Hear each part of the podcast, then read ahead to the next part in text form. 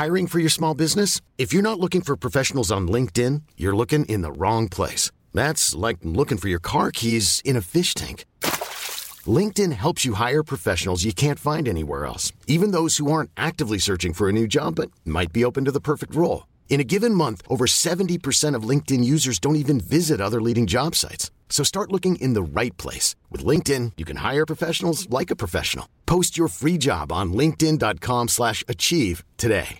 Hey, Dave. Yeah, Randy. Since we founded Bombas, we've always said our socks, underwear, and T-shirts are super soft. Any new ideas? Maybe sublimely soft. Or disgustingly cozy? Wait, what? I got it. Bombas. Absurdly comfortable essentials for yourself And for those facing homelessness. because one purchased equals one donated. Wow, did we just write an ad? Yes. Bombas. Big comfort for everyone. Go to bombas.com slash ACAST and use code ACAST for 20% off your first purchase. This podcast is part of the Planet Broadcasting Network. Visit planetbroadcasting.com for more podcasts from our great mates.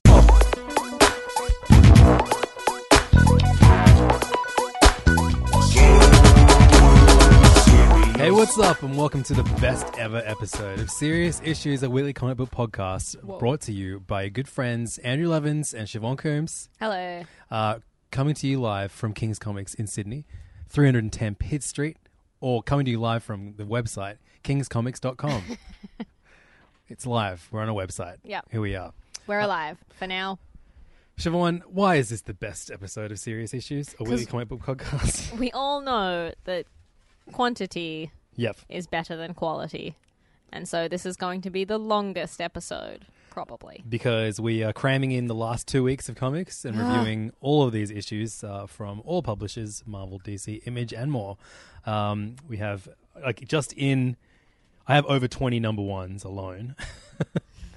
uh, I it- definitely don't. You don't? So that's always fun. that's real fun for me, especially. Um, and uh, yeah, this, Four elevens. uh, like I want to go through the process. How, how long did you have to read these two weeks? I feel like you had you actually had the regular amount of time. Yeah, yeah, yeah. You you had much less time. So I we- had a, the normally allotted amount of time. We But I recorded- still only just made it. We recorded at your house last Wednesday, and then Mm-hmm. I came straight to uh, King's afterwards, and I picked up my comics. It's currently Monday, Mm-hmm. um, so I uh, had how many days is that? 5 Mm-hmm. less than five days. I did the the first week in in less than thirty six hours. Very impressive. I've just fiended him, and then I was like, "Cool, this will, I'll be done with the second week before the week's like even over." Mm-hmm. Then a little game came out, Siobhan. Ah. game called Celeste on Nintendo Switch Oh. which is this like really cool um, 16-bit platformer. Mm-hmm. think it's even eight. It's yeah, 16-bit pla- platformer where it's like really, really like. if you already played like Super Meat Boy or something like that? Nope. No, uh, it's really tough and really fun. But also, there's like this weird story. Like you're, you're this girl called Madeline who's like slowly making her way up a mountain, Cool. and um, the mountain is like a metaphor for like her getting Puberty. over. No, it's like No. like being okay with being alone and Ah. and like and but not in that kind of way. Like you know, like like being okay with all the thoughts in your head and and, Okay, and right, right, controlling anxiety and uh, and Ah. panic attacks and stuff like that. Which things that I don't really relate to, but I completely appreciate a story about those things. Hmm. Um, and uh, so that suddenly I was like, oh god, I have like forty comics to read, and Yeah. it's Sunday. Um, but I managed to read them all. Very Um, impressive. However, I'd much rather just talk about Celeste. Yeah, Um, I had a similar thing where one of the I had Queens of Kings last night. Woo. It was excellent, and one of the girls from Queens, Trish, gave me twenty volumes of 20th Century Boys. The uh, it's an Urasawa manga that I've never read. Oh wow, Extremely long running. How m- so it was. was that like in like a suitcase or something like yeah, that? it was like it was the biggest bag of manga. It was so exciting, um, and so I was like, "Oh God, I just want to read this," and but I forced myself to finish. Um, we're gonna play a, a game within this um, episode, which could contain many games. Uh, but one of the games is I'm gonna try and remember every dumb thing you say and write them down. And- and, Yay, and then. Jim in the office can vote on what we name the episode. The first potential name is Dumb thing I said. the biggest bag of manga. That would be disappointing for anyone expecting us to do manga reviews in this episode. that could be a spin-off episode. Hmm, um, w- w- w- I'll save the document. We can do something with all of these, but just you know, don't don't no pressure. Just say as many stupid things as possible. no worries.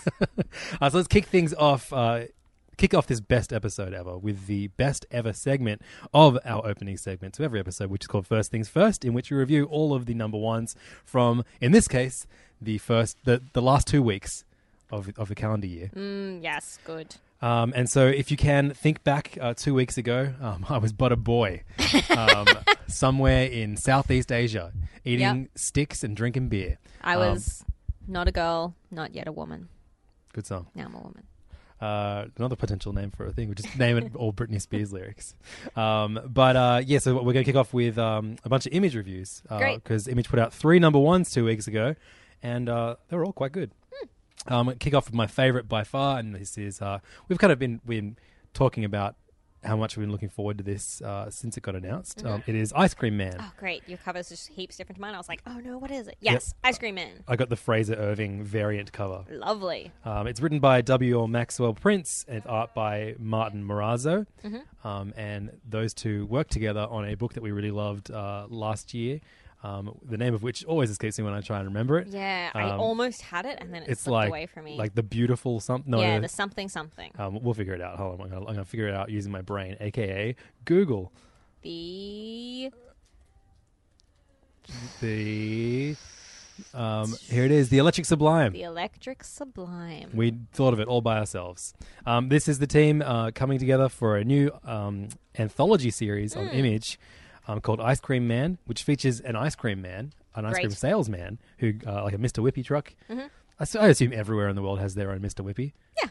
That's like that was like the, the crappy soft uh, soft serve ice cream truck that would drive through the, the suburbs of Sydney. Playing green sleeves. Green, yeah, on on a dinky little. Do you reckon?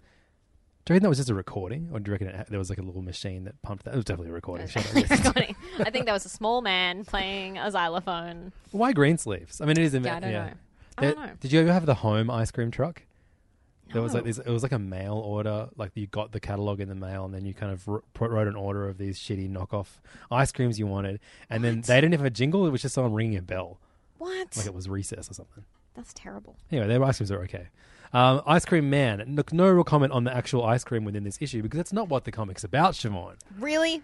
This I is read this different. this is a uh, Twilight Zone esque yeah. um, anthology series. I assume anthology, but I, I could well see a lot of some of the characters that we int- introduced to in this uh, issue coming coming together. Mm-hmm. Um, W. Maxwell Prince is a very gifted and, and quirky writer. He wrote a great um, uh, trade, a great sorry, uh, graphic novel through Image that came out early last year called A, a Week in the Library, Okay. which is really really Oh, great. yeah, I heard about that. We should talk about that on a future Patreon bonus episode. Mm. Um, and uh, he he definitely like you know like the, the Electric Sublime was all about like murder and crimes within art, Mm-hmm. um, and was just always exciting and fun and different to read. And Mm-hmm.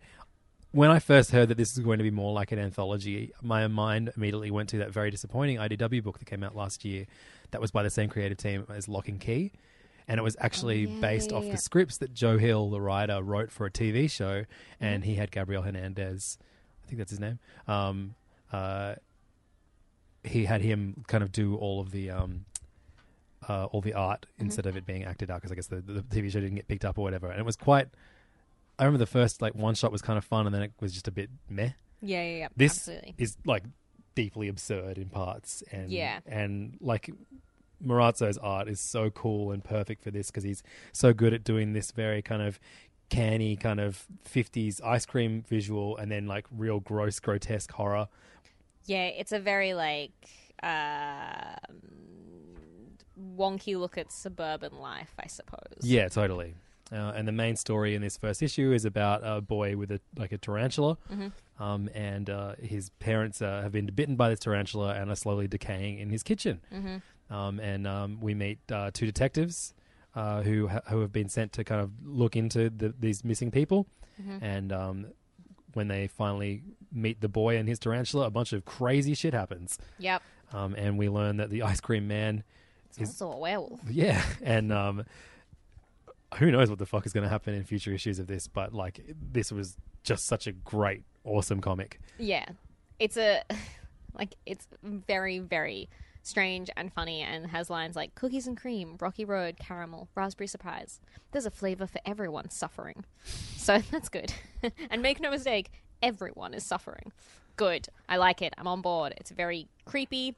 The colors are so perfect. It's all these kind of gorgeous pastels by Chris O'Halloran, um, and I think it. Uh, I think this is good fun. I've sort of like. I feel like this is an idea that gets thrown around a lot in comics, like the sort of crypt keepery storyteller. yeah, exactly. And I think this is um, an example of it working really, really well. I definitely agree. This is a a, a must-read series. IMO. Pick up. Agreed. Pick it up, everybody. Get it? A great one. A great start to the to this uh, to this episode and, and to that week, whenever it was. Um, they released two other image bo- number ones that week. Uh, one of them was called "The Further Adventures of Nick Wilson." Um, and this was written by Eddie Gorodetsky and Marc Andre- Andreyko, with uh, art by Steve Sadowski and colors by Hi-Fi. And this tells tells a story of uh, basically at, at one point in his life, Nick Wilson was the only superhero in the world for some like, and then for some dumb reason, he suddenly lost, loses his powers and has a massive fall from grace, and is now appearing at, at kids' parties as the superhero he used to be. His life sucks. You know, he, his his agent is shit. He's uh, and just things aren't going his way. Yeah. And so He this does a lot of bongs on the couch. that's right. Um, and uh, we have a strict dongs not bongs policy on the podcast, so we will not be talking about this anymore. But man, there's some good dongs to talk about later on in the show. Oh hell yeah, Um, th- I quite liked this issue. I don't love the colors. Just looking through it, they're very very stagnant. Um, they actually look like quite throwback, like when you get like an old DC, like you know Chuck Dixon, yeah, yeah, Batman yeah, yeah, yeah. from the nineties. Absolutely. Yeah, yeah. Um, but you know, like I, I think, I think this is an idea that people who are familiar with superhero comics are familiar with, and it's this is, I think, Eddie Gorodetsky's first comic. But Mark? Marc Andreyko is like fiftieth, Yeah. fifty thousandth. I mean, So I think this is like a little bit like, okay, we've been here before. Um, but I think it's a pretty good job from a first first writer. There's some funny moments. Yeah. Some moments of sort of sadness and pathos and um I'm down to see where this goes. It has some like ludicrously um, over the top reviews from people like Elvis Costello and Sarah Silverman and Penn Jillette oh, Penn Penn and Teller. So stupid. Um, but you know, like it's funny. It's a it's a pretty funny comic. Yeah, I thought it was amusing, and I liked that it got the humor not from all the like you know it wasn't like a superhero parody, which I've read way too many of. This was more about like someone who's like a celebrity who's fallen from grace, trying Yeah. to pick up the pieces of his life and get back in touch with people that he used to be pals with before he got superpowers. Mm-hmm. Um, it was enjoyable. I'd definitely be sticking around for more issues of this. Yeah, absolutely. But Agreed. if you've only got six bucks, get Ice Cream Man Yeah. and then get a better job. I'm Joe Hockey over here. Um, Days of Hate was the uh, final number one that Image released two weeks ago. Uh, this is the new new book, um, one of two number ones that came out this week by um, Aleš Kot, the writer, Mm-hmm. um, with art by. Oh no, where's Aleš Kot, it? who looks hilariously like an amalgamation of all of my ex boyfriends. Oh really? You haven't just seen a picture of him? yeah, he looks like. I mean, I say all of my ex boyfriends, but my one ex boyfriend and my current boyfriend. Oh right. Who's? Well, oh shit, Nate's Nate's. Sorry, Nate. Yeah. yeah. I say he Um, looks like a combination of my ex boyfriend, my current boyfriend, and the world's biggest asshole. I'm sure he's not. I'm sure he's lovely. Well, the, the, I'm not the, sure of the creative team isn't written in their full names at any point in this Oh, here we go on the back page, literally on the back cover. Oh, God damn it. Drawn by oh, you can try and say Damn that. Uh, Danielle Z- Z- Zizelge. Hmm. Colors by Jordie Bellaire. Um, and uh, yeah, this this book is like somewhat of a kind of you know holding up the mirror to today's political issues, but I think And we've smashing you over the head with it. yeah, but I don't think it was as crass as what we've been subject to in comics this last year. Yeah, totally. Aleš Kot is just like he's not subtle and he loves a good like long exposition-y. Like look at that. That's a long speech for that very small panel. There, there was Um, yeah, And he's not like he's not subtle about it, but I, I usually do enjoy his work. I think he's sort of a good he's good at dialogue, good at pacing. Yeah, I, I really didn't like issue. his his last um, image series, um, the one where all the kids get Generation Gone. Oh yeah, yeah, yeah. you That's stuck pretty- with that longer than I did. I that- did, I just, and I, had, didn't I had to tap it. out. I read Um, it all with like gritted teeth. But when I go back to like Zero, like I, I, I thought Zero was fantastic because the dialogue was very cold Mm-hmm, and and suited the kind of spy thriller vibe that he was going for, which he goes for again in the James Bond book that we're about Mm-hmm. to talk about later. Um, this is about two sisters, one of whom is like a um, almost like a vigilante. Mm-hmm. Is she working for police? No. But she she basically going undercover in this early on. She kills a Nazi that she's been semi kind of dating, Yeah. um, and then uh, her sister is um, I don't think they're sisters. I think they were in a relationship, right? oh really? Oh yeah, they were in a relationship. My bad. Sorry. But there's another comic with sisters Unless it's way worse. in existence. Yeah. um, yeah, they're they're exes, and um, the, so the, the, the, half this issue is the the one girl uh, like killing a Nazi, and the other half is the is her ex um, in discussions with uh, a government official who wants to track down her ex girlfriend. Um, and that uh, element, I think, is going to be more enjoyable to read than the kind of you know this slightly future society political Yeah, yeah. It's set commentary. like ten years in the future, and it's it's pretty um. like Nazi. He, he, A Aleš, Aleš Kot is, is bold enough to let us know that Nazis are no good. He does not like the first cut comic book writer to do so. Um, but yeah, I, look, I, I'll be giving this another another shot. It's it's good to know this is a twelve issue miniseries. Um, yeah. Oh, that is good. uh, and uh, yeah, because called Days of Hate. If this uh, sounds up your alley, um, I thought the, the the kind of very rough, kind of uh, scratchy art suited the, the the book pretty well, Absolutely, really sort of heavy inks. It's a very like grimy looking book. I and think. very different colors to what we normally see from Jordie Bellaire. So Absolutely. a lot she's so good at like matching the like right she doesn't tone. have like someone like Tamra Bonvillain. You can be like, oh yeah, she definitely um colored that. totally. But with It's like, Blair, this book is pink as hell. yeah, which I love. But yeah, it's the best. but Jordie Bellaire is like, you know, unless you know she's done it, it it just works so well with whatever project she's been given. Blah blah blah. Those are the three image books that came out last week. But Nice. did you know that um, the best-selling number one that came out two weeks ago, it's already in its second printing, um, and it's called Damage. Um, it comes from DC's brand new Age of Heroes line. Uh, it's like what, eight-ish comics um, with a lot of uh, strange comparisons to uh, very well-known Marvel titles. Uh, this was written by Tony Daniel and uh, Robert Venditti, um, with art by um, uh, Danny Mick- Mickey or Mikey. Is that right? I've got all that right. I think I've got it right. No, yeah, sorry, right. Yeah, storytellers are Tony Daniel and Robert Venditti. So I guess it's it's been drawn by Tony Daniel with right written by Robert Venditti and then inks by Danny Miki and uh, colors by Timo Moret. Um, and uh, this was shit. Yeah, I'm. Well, I mean, it was fine. Just kind of not much happened. It was really like just introducing us to this the idea like he's like the Hulk, but only for one hour a day, which is not a new idea in comics by any means. Well, there and we I kind don't of- think they've really given us anything new or exciting with this character or this issue. Yeah, the, there is even a Red Hulk in US Avengers. Yeah, and Avengers at the literally moment, a thing who- like that who- exists. Who, is government? He had like technology given into him by the government that allowed him to be Hulk for one hour at a time. Mm-hmm. Um, It's it it. it is a strange.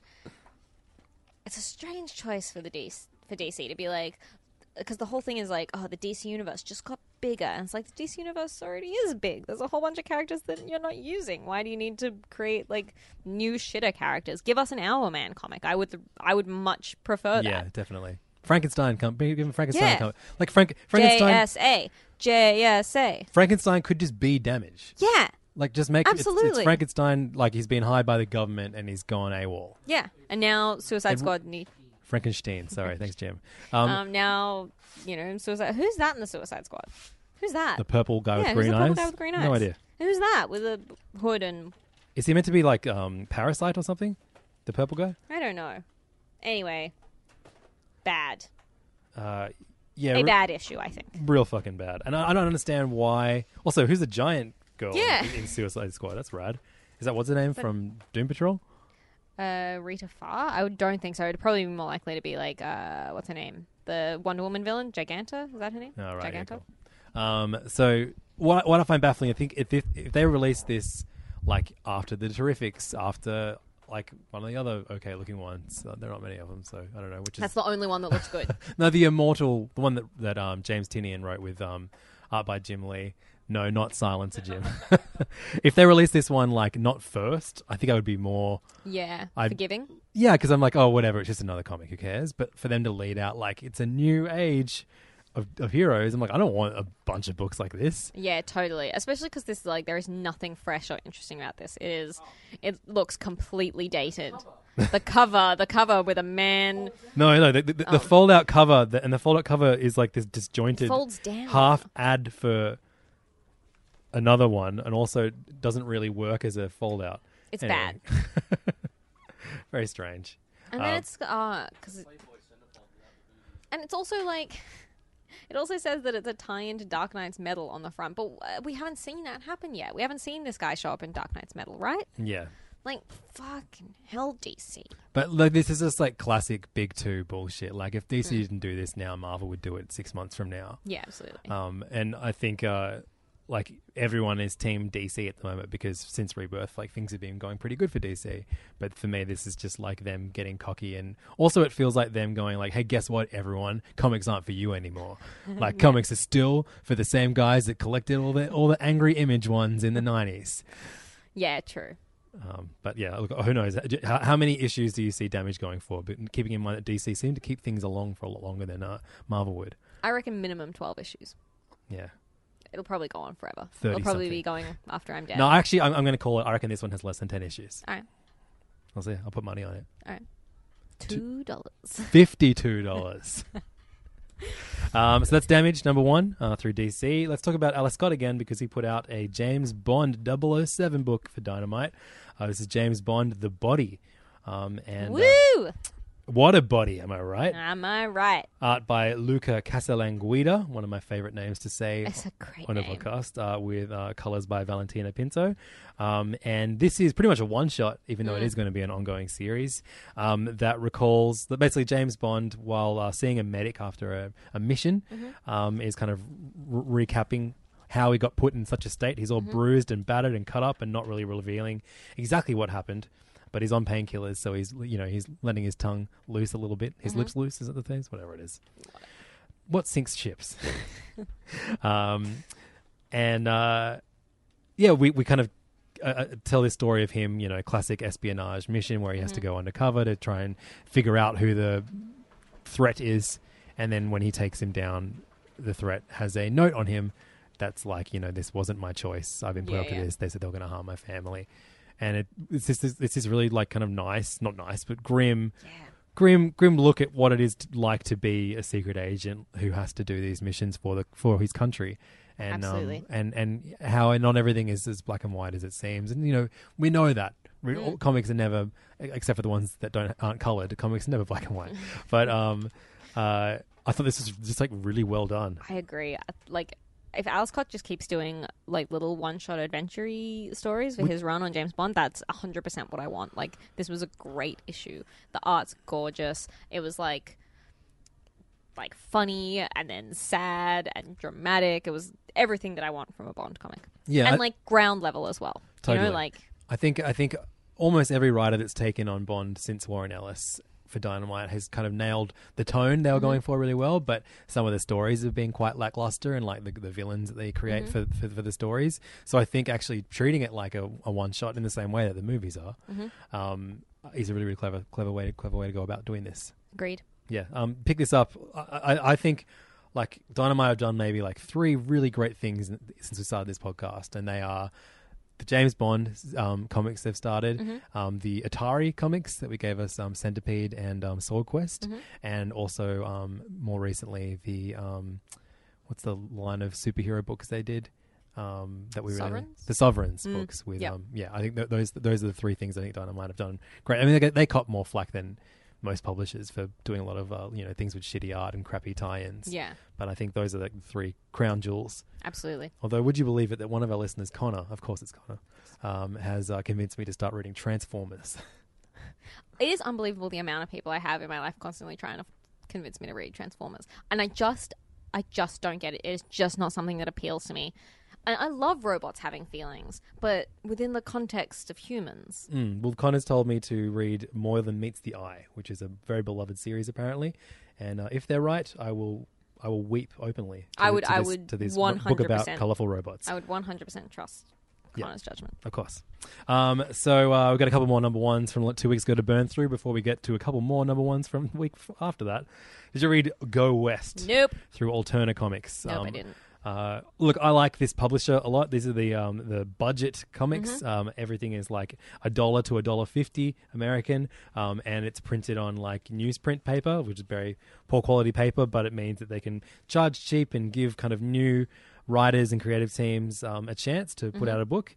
Um, and uh, this is written by Garrett Gunn with art by Saint Yak Sean Forney, um, and uh, this is a like a, a pretty straight I I thought it was going to be a western at first, but then it's like a um, like a story of a very very grisly, kind of like dull story of revenge, which um My isn't favorite kind. isn't my cup of tea. It's a very very grisly, manly revenge story. So I won't be continuing with this, but um.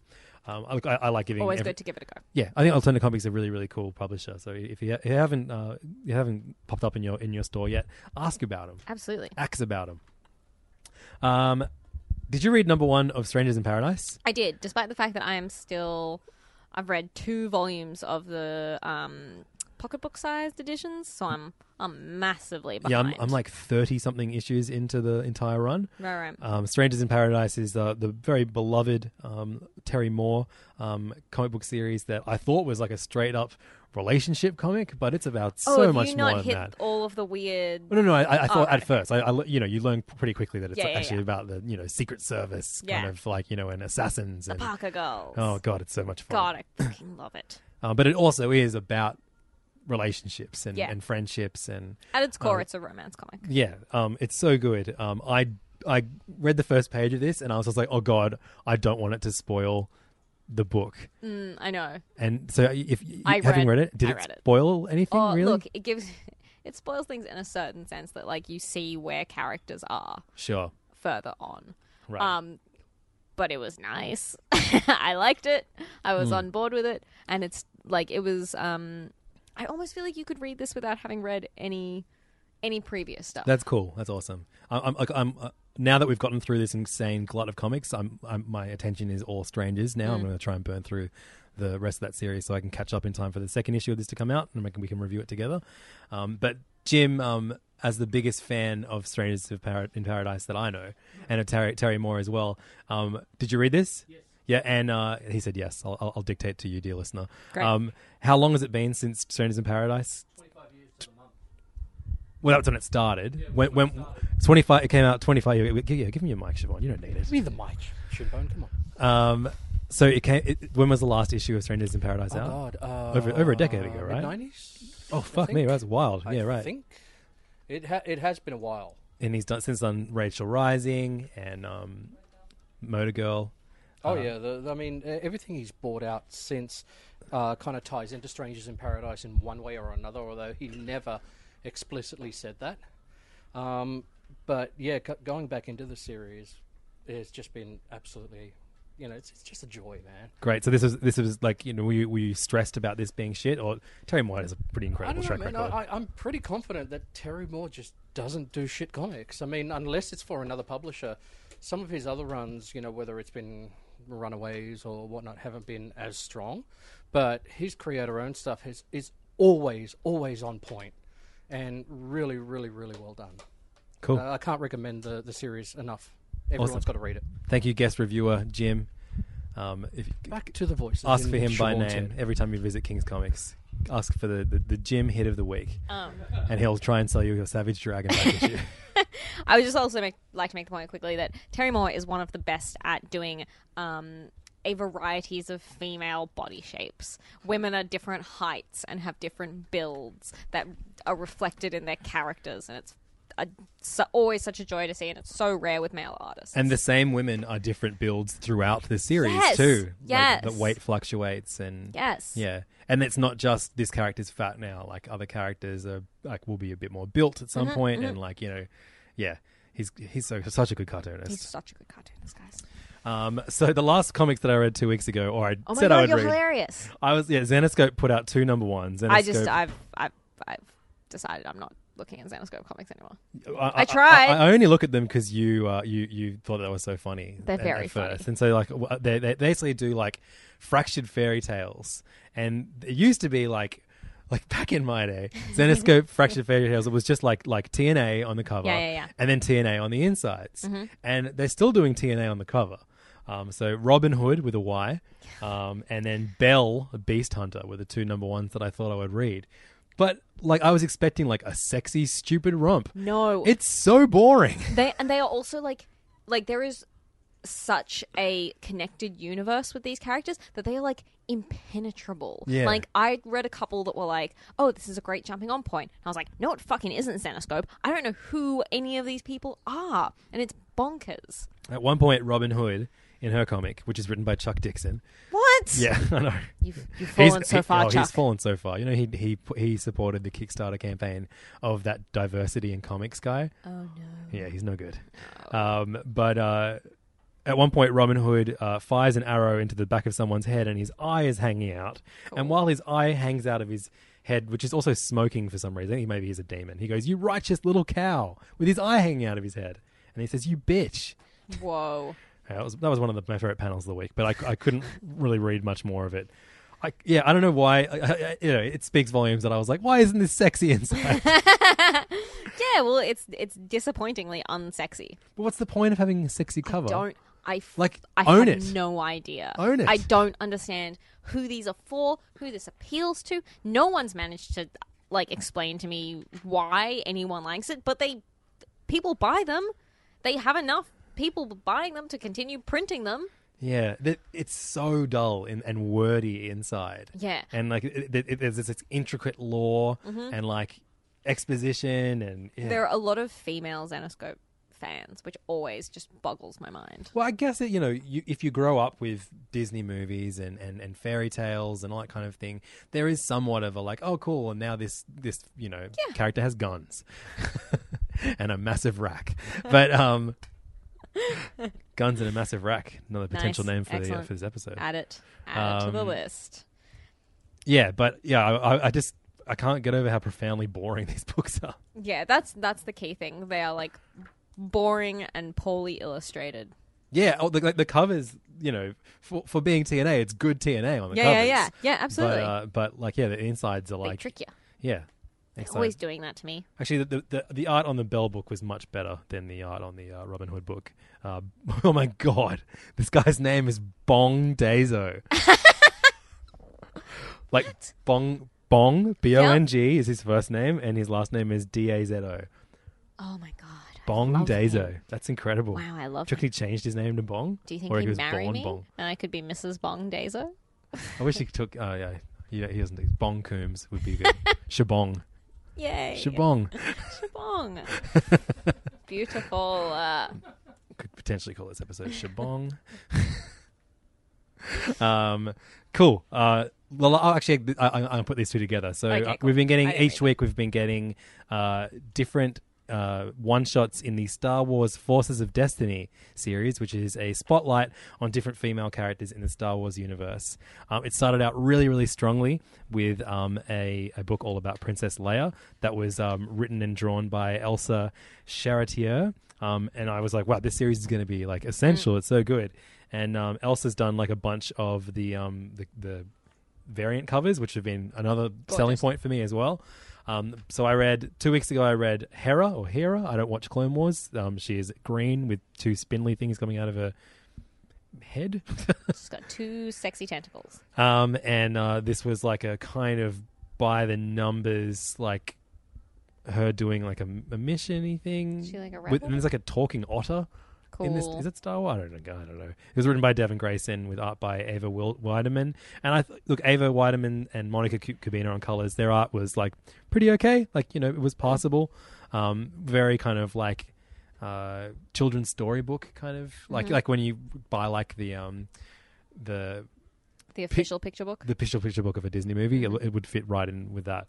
Um, but it was like you know the, the level of incredible art on display in that Leia book. It just hasn't been, come close. And then the uh, the second book I read this week was um, Star Wars Forces of Destiny, Ahsoka and Padme from the prequel trilogy. Um, with Who's another Ahsoka? Ahsoka is um, Uh, that one. the one with like a actually it's like a crest or like a big know. hat on. I don't know, but this artwork was like real not good. Mm. Um, just like very very simple simple line work and very flat digital coloring, nothing in the backgrounds. Mm. Um, and it was just yeah, the actual story was was pretty good. Um, it was written by um, Beth Revis with um, art and colors by Valentina Pinto. Actually, Valentina Pinto was the uh, colorist on the James Bond book that I quite, that we quite liked. So there you go.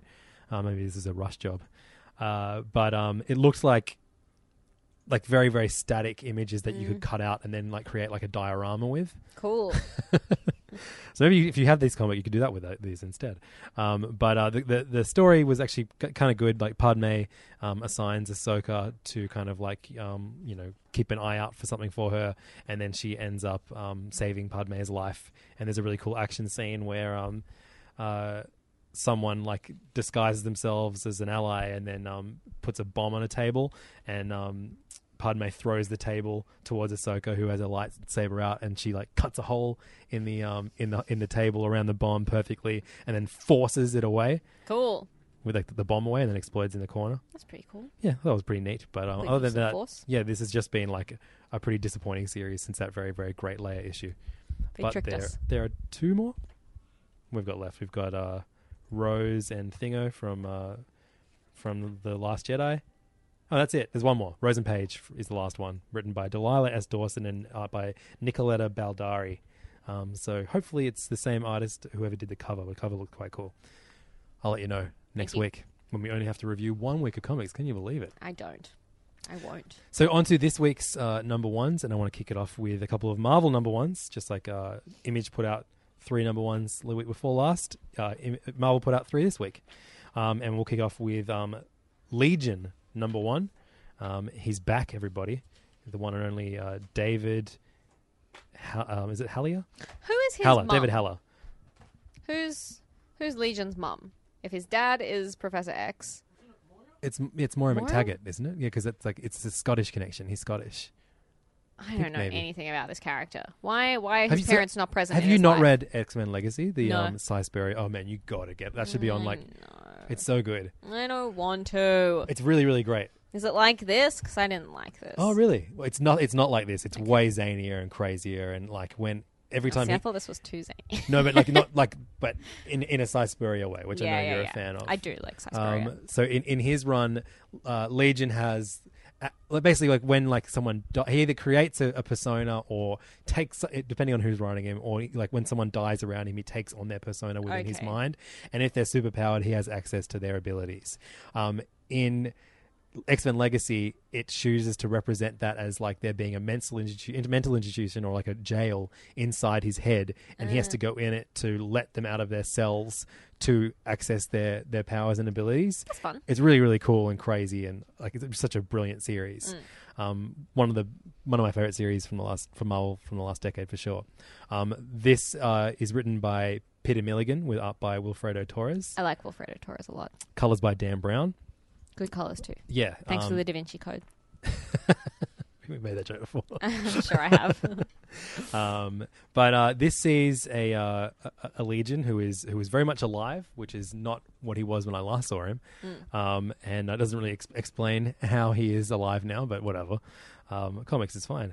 Um, but this is him basically like dealing with some crazy bullshit which he may or may not have caused himself. Then he gets taken to a hospital, and uh, he's he's released something inside of him um, into the world, um, and he is going to try and either like destroy it or put it back into his mind.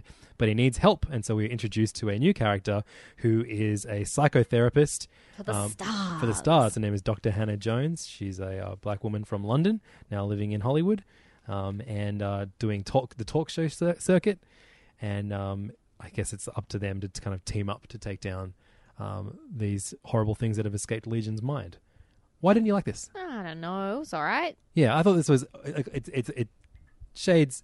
It's a it's a shade against. Uh, sorry, it's it's it's it pales against um, X Men Legacy, but um, I thought it was fun enough and a different take on the character enough that like you know and, and, and the plot that I'll, I'll definitely keep reading this series. I think this wasn't like a great introduction to the character or the concept. Okay, I'll definitely give you that. So, like, as someone who has like no idea of this character, I just like Professor X is not a good guy, is he? No. It sounds like he was not a present father. That's not good at all. um. So I just sort of didn't. I, I, I didn't really understand. I didn't really care.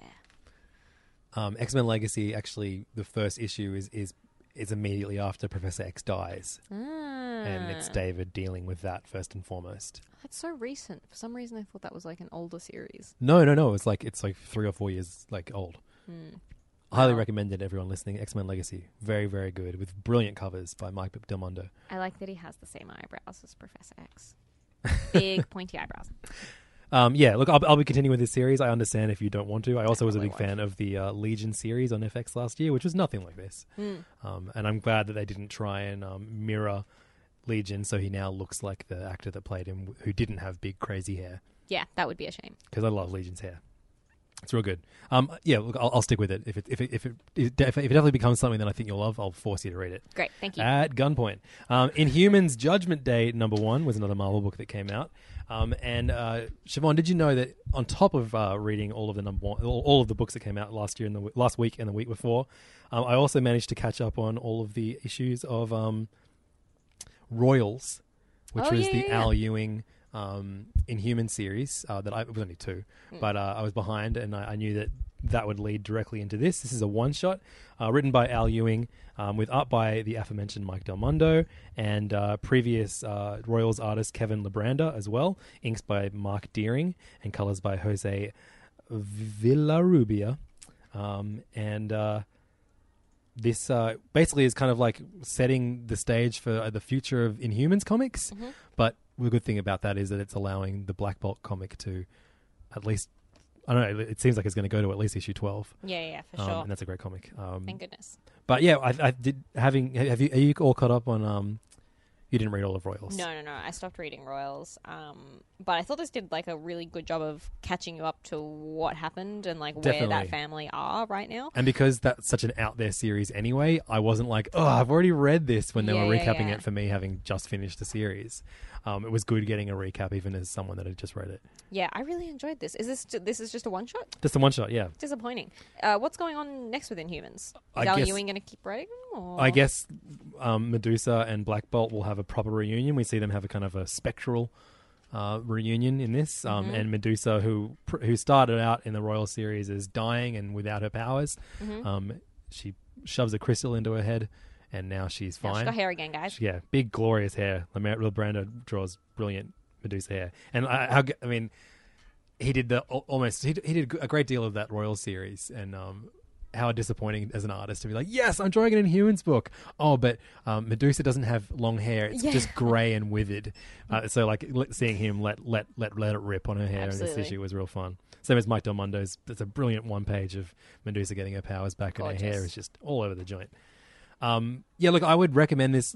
Like I was saying to some friends the other day, like that people kind of regard this era of Inhumans as like just like one of the worst things Marvel has been doing lately. Like you know, I'm I the, all the worst things Marvel has been doing lately have all been stupid business decisions. Yeah. it's very rarely a creative decision that I think is worth at the out, worth raging about. Absolutely. Um, but people will tell you that it's about like you know certain agendas, um, and beyond the uh, you know the PC agendas that most people complain about. Another one is that you know um, in Inhuman like the X Men were shafted for the Inhumans to to kind of you know soar instead of them. Yeah. Um, and whether or not that that you know the, the, the essence of that is true, if that was like a you know a, a command from up on high at Marvel HQ, um, I think that that this whole era of the Inhumans being a bigger presence in the Marvel universe has actually been really good. you know what? I sort of like. I, I've quite enjoyed the Inhumans comics. I don't know if the way that they have been introduced to the wider Marvel universe has necessarily Sure. been like a hundred, like Oh, that Terrigen Mist was stupid. yeah. Um, but like that. the majority of like the Al Ewing Inhuman stuff has been really good fun. It's good comics. yeah, well, I mean, he's only done Royals. Um, didn't he do something else? You know, I don't even know what I'm talking about. he did. Uh, Charles Soule was pretty much Oh, in yeah, charge right, of all, and I think I, I, I, I, I think of all of his stuff quite warmly. yeah, absolutely. Um, and uh, and then again, yeah, the the, the um, Saladin Ahmed um, it's been excellent, uh, Black Bolt run is very good too. and it means we're getting a Lockjaw series, guys. Yeah, so that's the yeah, it's, it's like a standalone Lockjaw. so we get this in this uh, Inhumans uh, one shot. We get this incredible epic, you know, cosmic story that I, I thought was going to feed into the big next cosmic infinity event. Mm. Um, but instead, it's like to be continued, kind of, in the next issue of Black Bolt, and then the Lockjaw comic, which you know will have nothing to do with this um, book at all. I, I imagine that Lockjaw comic will be fun, all ages romp. God, I hope so. Yeah, I hope it's not some like really serious cosmic Yeah. thing. or, or maybe it's about what all, all superhero books are about now. Maybe Lockjaw has a child that he has to raise. And PTSD. Perfect. Um, so that was Inhumans Judgment Day number one, and I know Siobhan didn't read this one. I didn't. I, I subject myself to reading these. These are the prelude books to every Marvel movie, the MCU movie. Um, I read in Avengers Infinity War Prelude, um, number one, written by Will Corona Pilgrim, with art by Tigh Walker um, and colors by Chris O'Halloran. Now, I don't know if you're familiar with, you definitely are familiar with Chris O'Halloran. He did the colors on Ice Cream Man earlier. Um, and Tigh Walker um, is the best artist I've seen on these prelude books so far. It's really good. That's and real nice. Not only is it like great to see great art on this, normally this is just them recapping MCU mo- moments, which is bullshit because who cares about like like Like, really yeah. not me. Um, but uh, I thought that's all we were getting because you get like the, the finale of um, Civil War, Mm-hmm. um, where you know Cap and Iron Man have their big face off, and Bucky escapes to Wakanda. Um, but uh, we get that at first, and then suddenly it changes, and it actually this is actually kind of almost essential reading before seeing. Um, The Infinity War. I would like if you were a massive M- MCU buff, 100% pick this comic up because it kind of shows discussions and it um o- o- between Captain America, Bucky, and, and Black Panther, and he actually puts Shuri in charge of like um working on like fixing Bucky, Cool. so he does isn't still under um the command of uh Hydra, um and then uh yeah, then there's like yeah, all, all kinds of like um, cool little setup that I guess we're going to get um, for in, in the lead up to Infinity War. I'd recommend this. I, I've never Wow. thought I would say this, but um, this isn't even a reluctant recommend. The art was really good, and the story was uh, was really interesting um, as like Easter egg stuff for for the MCU mo- mo- movies. oh, cool. So yeah, highly recommend it. I, Avengers. So rare for any of those to be of value. Oh yeah, then this definitely is Avengers: Infinity War Prelude. Uh, check it out if you like the MCU a lot and would like to know a little bit of info before going into that movie. Uh, now we mentioned him earlier when we were talking about Black Bolt, but. Wait, he- hang on. I have one more um, Marvel number one. Holy moly! It was an annual. So Does Okay. that even really count? Uh, sure, okay. Uh, I read X Men Blue annual. You know what? I shouldn't even have brought it up. Not good. Not good. Got stuff to do with Venom. I got halfway through and went, nah. Why is Venom in X Men Blue? I don't know. Who cares? it was bad. That sucks. Um, Great Art Adams cover, though. My incredible segue. That's or right. Nick Bradshaw. Segue, Nice. not Sieg. Uh, my incredible segue that I was going to do earlier was going to be. Um, we mentioned him earlier in his great Black Bolt run. Mm-hmm. Uh, it was written by Saladin Ahmed, and he had a new number one. His, I guess, his second comic ever, after Mm. because Black Bolt was his first. Um, he's a, also a novelist. Um, uh, this is a book that came out through Boom Studios um, with art by Sami Kivelä, who we last saw on a book that we loved the art on, but um, weren't too sure about the uh, the writing. Um, the Beautiful Canvas, the Black Mask book, written by the Australian writer. Oh, yeah. The Ryan K. Lindsay book. Yeah, that's right. Um, and I love Sami Ah. Kivelä's art on that. Yes. Um, so it was really great to see them show up on this one. Uh, colors by Jason Wordie. This is a very different book to Black Bolt. yes. Um, it is a um, uh, set in Detroit in the 70s, and um, Abbott refers to the character of somebody. I don't remember what her last her first name is. Whatever, we'll get to it. Her last name is Abbott. Abbott. Um, she and, is a hard hitting journalist. um, and and in Detroit in the 70s, and she's black. Yes. So. Uh, And a woman. and a woman. So like it's it's a it's a it's a one-two punch Mm-hmm. of of problems in that field Yes. of employment. Absolutely. But she is hard as nails, and she's going to uncover the truths in her area, um, even if the man tries to get her down. Um, He and constantly does. She's a hard smoking, sometimes drinking. yep, only sassy two brandies a night. Yeah, I love That's okay. it. That's a reasonable amount. She lo- she does, does she likes routine, Absolutely. um, and uh, this is quite a straight down the middle kind of like uh, look at you know racial tension in Mm-hmm. Detroit in the 70s in America um, and also about like you know the the the, the importance of journalism during Mm-hmm. that time um, and almost like you know if you told me that this Abbott character was a real character I, w- I would believe that this like you know it, it, this feels very real Yeah, she feels very lived in. Definitely. Like all of her routines and all of her little quirks are so. Um, it's a very thorough version of a character. so I was I was getting on board for this potentially historically accurate um, journalist book Yeah. but then Then it gets supernatural weird. crazy shit Yeah. Um, an old friend of hers has been taken by a demon um, in in the past, and now a bunch of uh, violent acts uh, are, are reminding Abbott of, uh, of of the circumstances that took her friend. Mm-hmm. And uh, her ex husband is um, is the chief of is a police chief, Mm-hmm. and um, she, he he just doesn't believe her at all. I think she's going going cuckoo cuckoo bananas, as they say in Detroit in the seventies. Um, and uh, yeah, I guess this is going to be about you know is are these supernatural things real or in her head? I'll like kill or be killed, which we'll talk about later.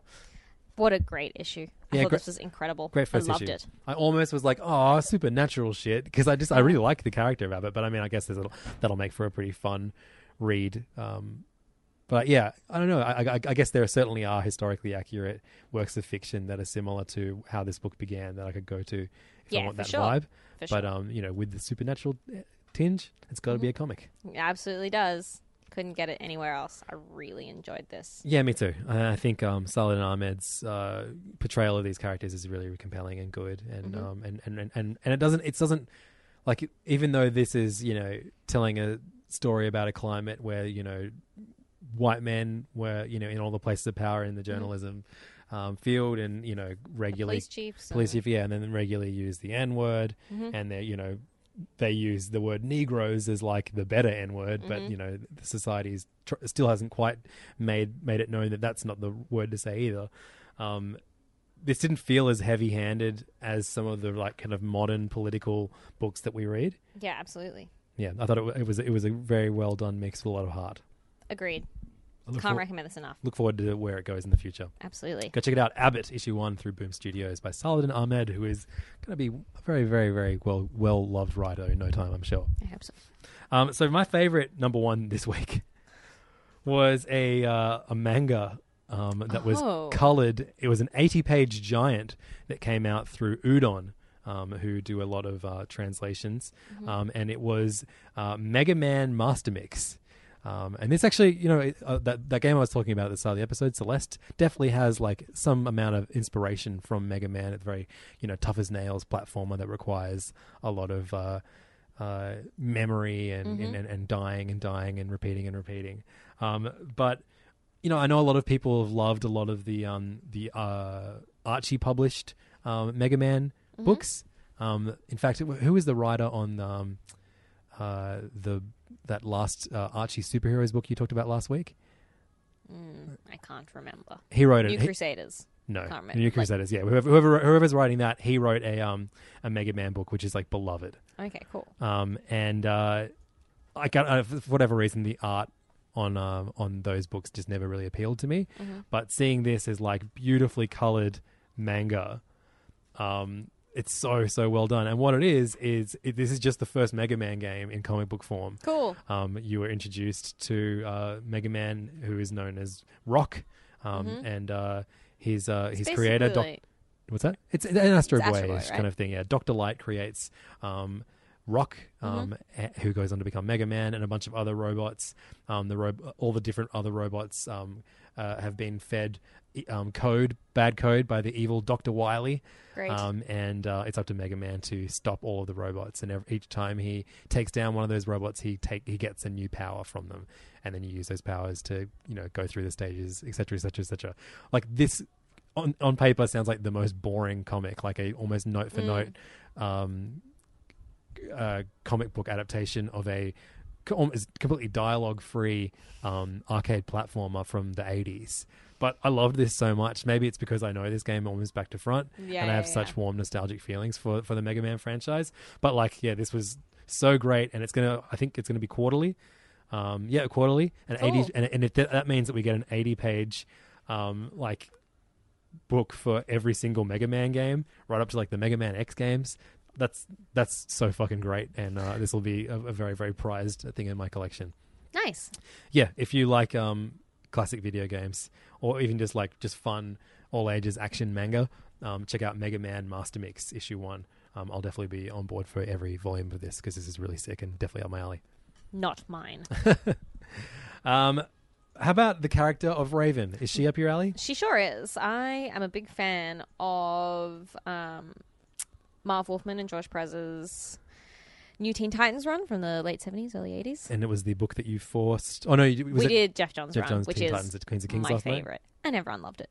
Is Ra- is Raven a member of that team? She is. She is, right? She absolutely is. Um, First story arc is about saving her. Anyway. Um, Marv Wolfman was back, everybody, for a new Raven series called Raven, Daughter of Darkness. Now, I remember when our podcast started, at some point, a couple months in, we started reading a, a, Ma- a Raven miniseries that I think Yeah. did he write that one too? Yeah, he also And it was about her trying to fit in at school or something. Yeah.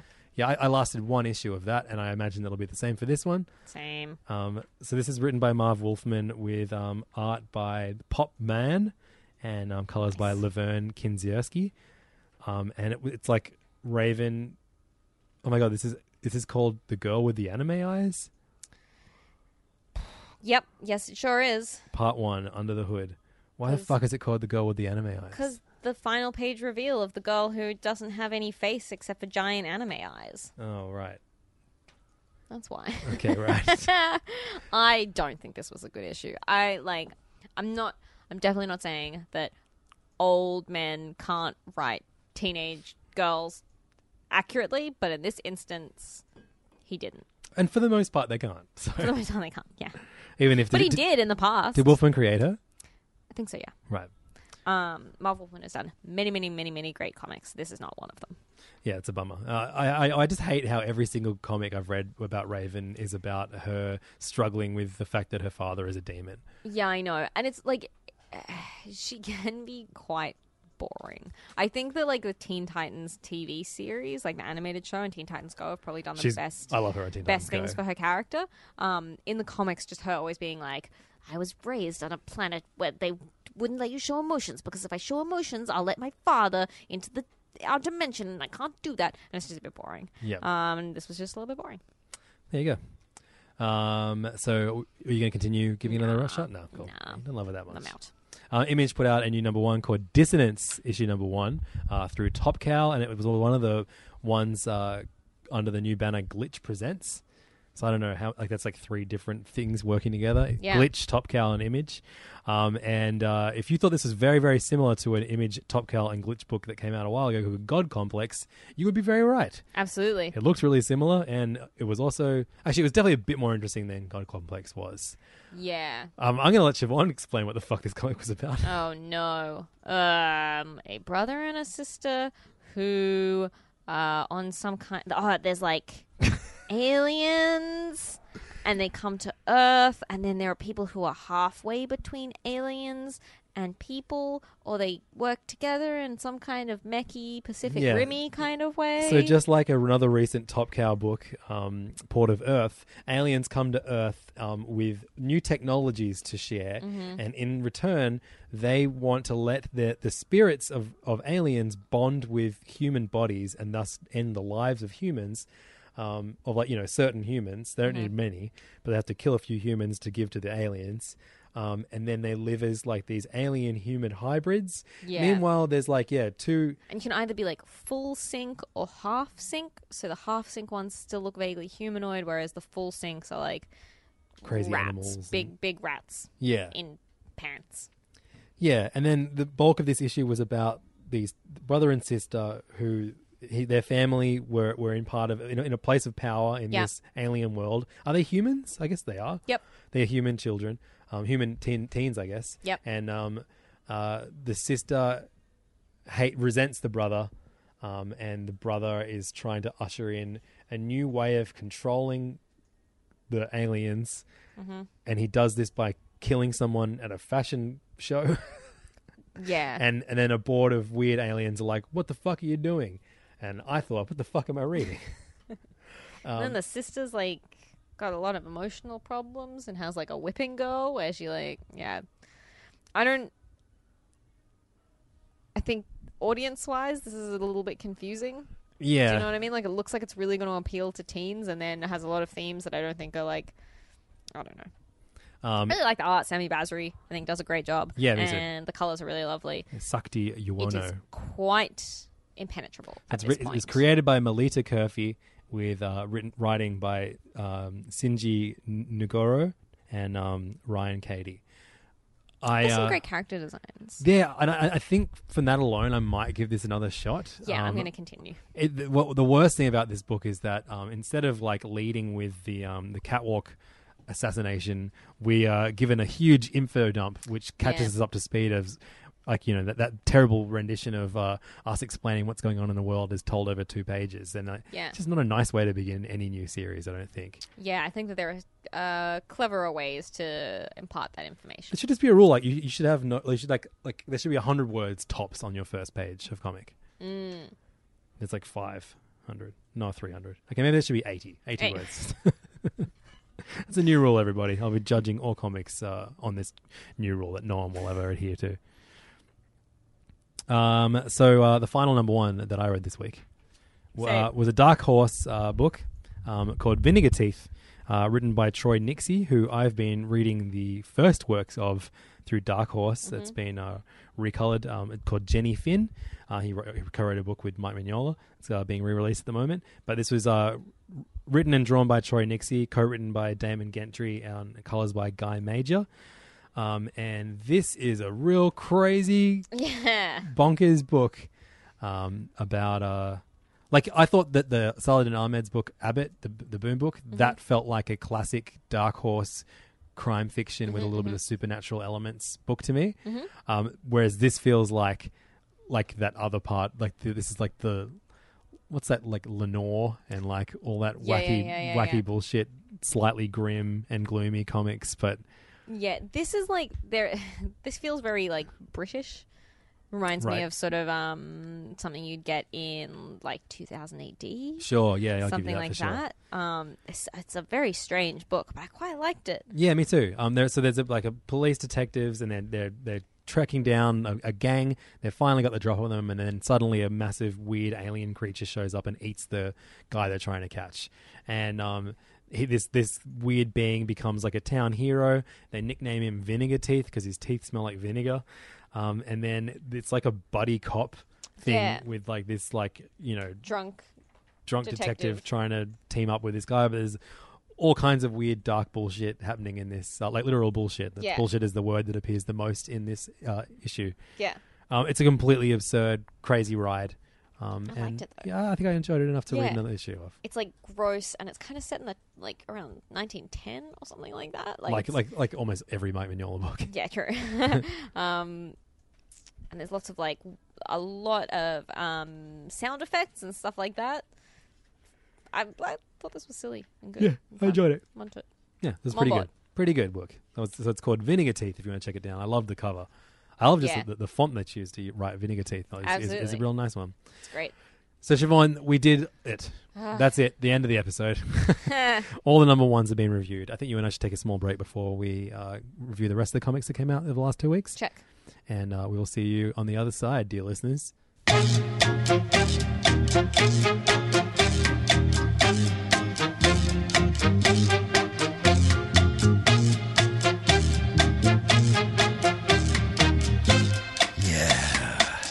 Intermission. And we're back. Welcome back to the other side. Um, what should I put in that? Should I put a little bit of like a? Should I put I- I- intermission by the Offspring in there? Yes. Do you know what that I'm talking about? Yes, Yeah, I yeah. do. Okay, cool, I sweet. love the Offspring as a team. really? Yeah. What favorite Offspring album? Oh, I can't remember now. Ixnay on the Hombre. Probably. I like that one a lot. I think that's what intermission comes off, actually. Anyway, we talk about comics in this podcast, and if you like talking about comics, you should definitely discuss all the number ones that we talked about so far, and maybe a bunch of other series that you started or love or whatever. Just anything to do with comics. We have a little Facebook group. Uh, it's actually quite big. There's thousands of people in there. Um, Facebook.com slash groups slash Serious Issues podcast. Come and uh, join the Serious Issues group and talk about comics 24 sevs. Yeah. Um, so we now need to embark on, uh, I guess, the bulk of this episode. We've already clocked an hour. uh, and we have to review all of the books that came out through DC, Marvel, Image, and other over the last two weeks. Uh, in, in order to help us, we need to ask the sage advice of a green die. Uh, if I'm going to roll this die, the die rolls one to two, we review Image first. Three to four, we review Marvel. Five to six, DC. And the first number off the gate is six, so DC comes first. Then we have a five, four. All right, so DC, Marvel, Image. Great. Damn Classic. it! I want to talk about Kill or Be Killed. We get there eventually. It's the best. Um, so let's talk about DC. I want to kick things off with a review of issue number 37 of Justice League. And Great. I bring this up because quite topical at the moment. They just announced over at DC that uh, this current arc, um, this little run that Christopher Priest is the writer of, Mm-hmm. it's only going to last like five or six issues. Oh. Because Scott Snyder is going to take over as the writer of Justice League. Mm. which means that artist Bryan Hitch wrote 30 something issues of Justice League, and Christopher Priest will get to write six. that sucks. I find this very disappointing. no good at all. Um, let's talk about this issue, written by Christopher Priest, uh, with um, art by uh, someone that we'll talk about at some point. um, but uh, it's uh, art by Philippe Briones, colors by Gabe Elta- Eltaeb. Did you read this? yes, yes, I did. Cool, sweet. Um, and uh, basically, um, all of the troubles that uh, have uh, besieged is that a word? Bes- Befallen. befallen the Justice League. I like just making up words and asking you if they're real. You could just be like, "Yeah, idiot, they are." um, all of all of their recent troubles uh, that are that are threatening to split up the league are all the actions of uh, of a, of a, a diehard uh, Justice Justice, League League, mega fan, fan. mega fan. I love it. It's like a commentary on. It's like a meta commentary about fandom in superhero comics. Yeah, Great. Super Um, into it. Yeah, and I like that he's like he's a fan to the point where he knows how to take down all of the members of Mm. the league, Mm-hmm. which is cool. Yeah, absolutely. I Um, really like this arc. It's a really, really Christopher Priest does such an excellent job of like balancing all these characters and doing stuff that's fun with them, and he's made me like those uh, Green Lanterns for the first time ever. yeah, totally.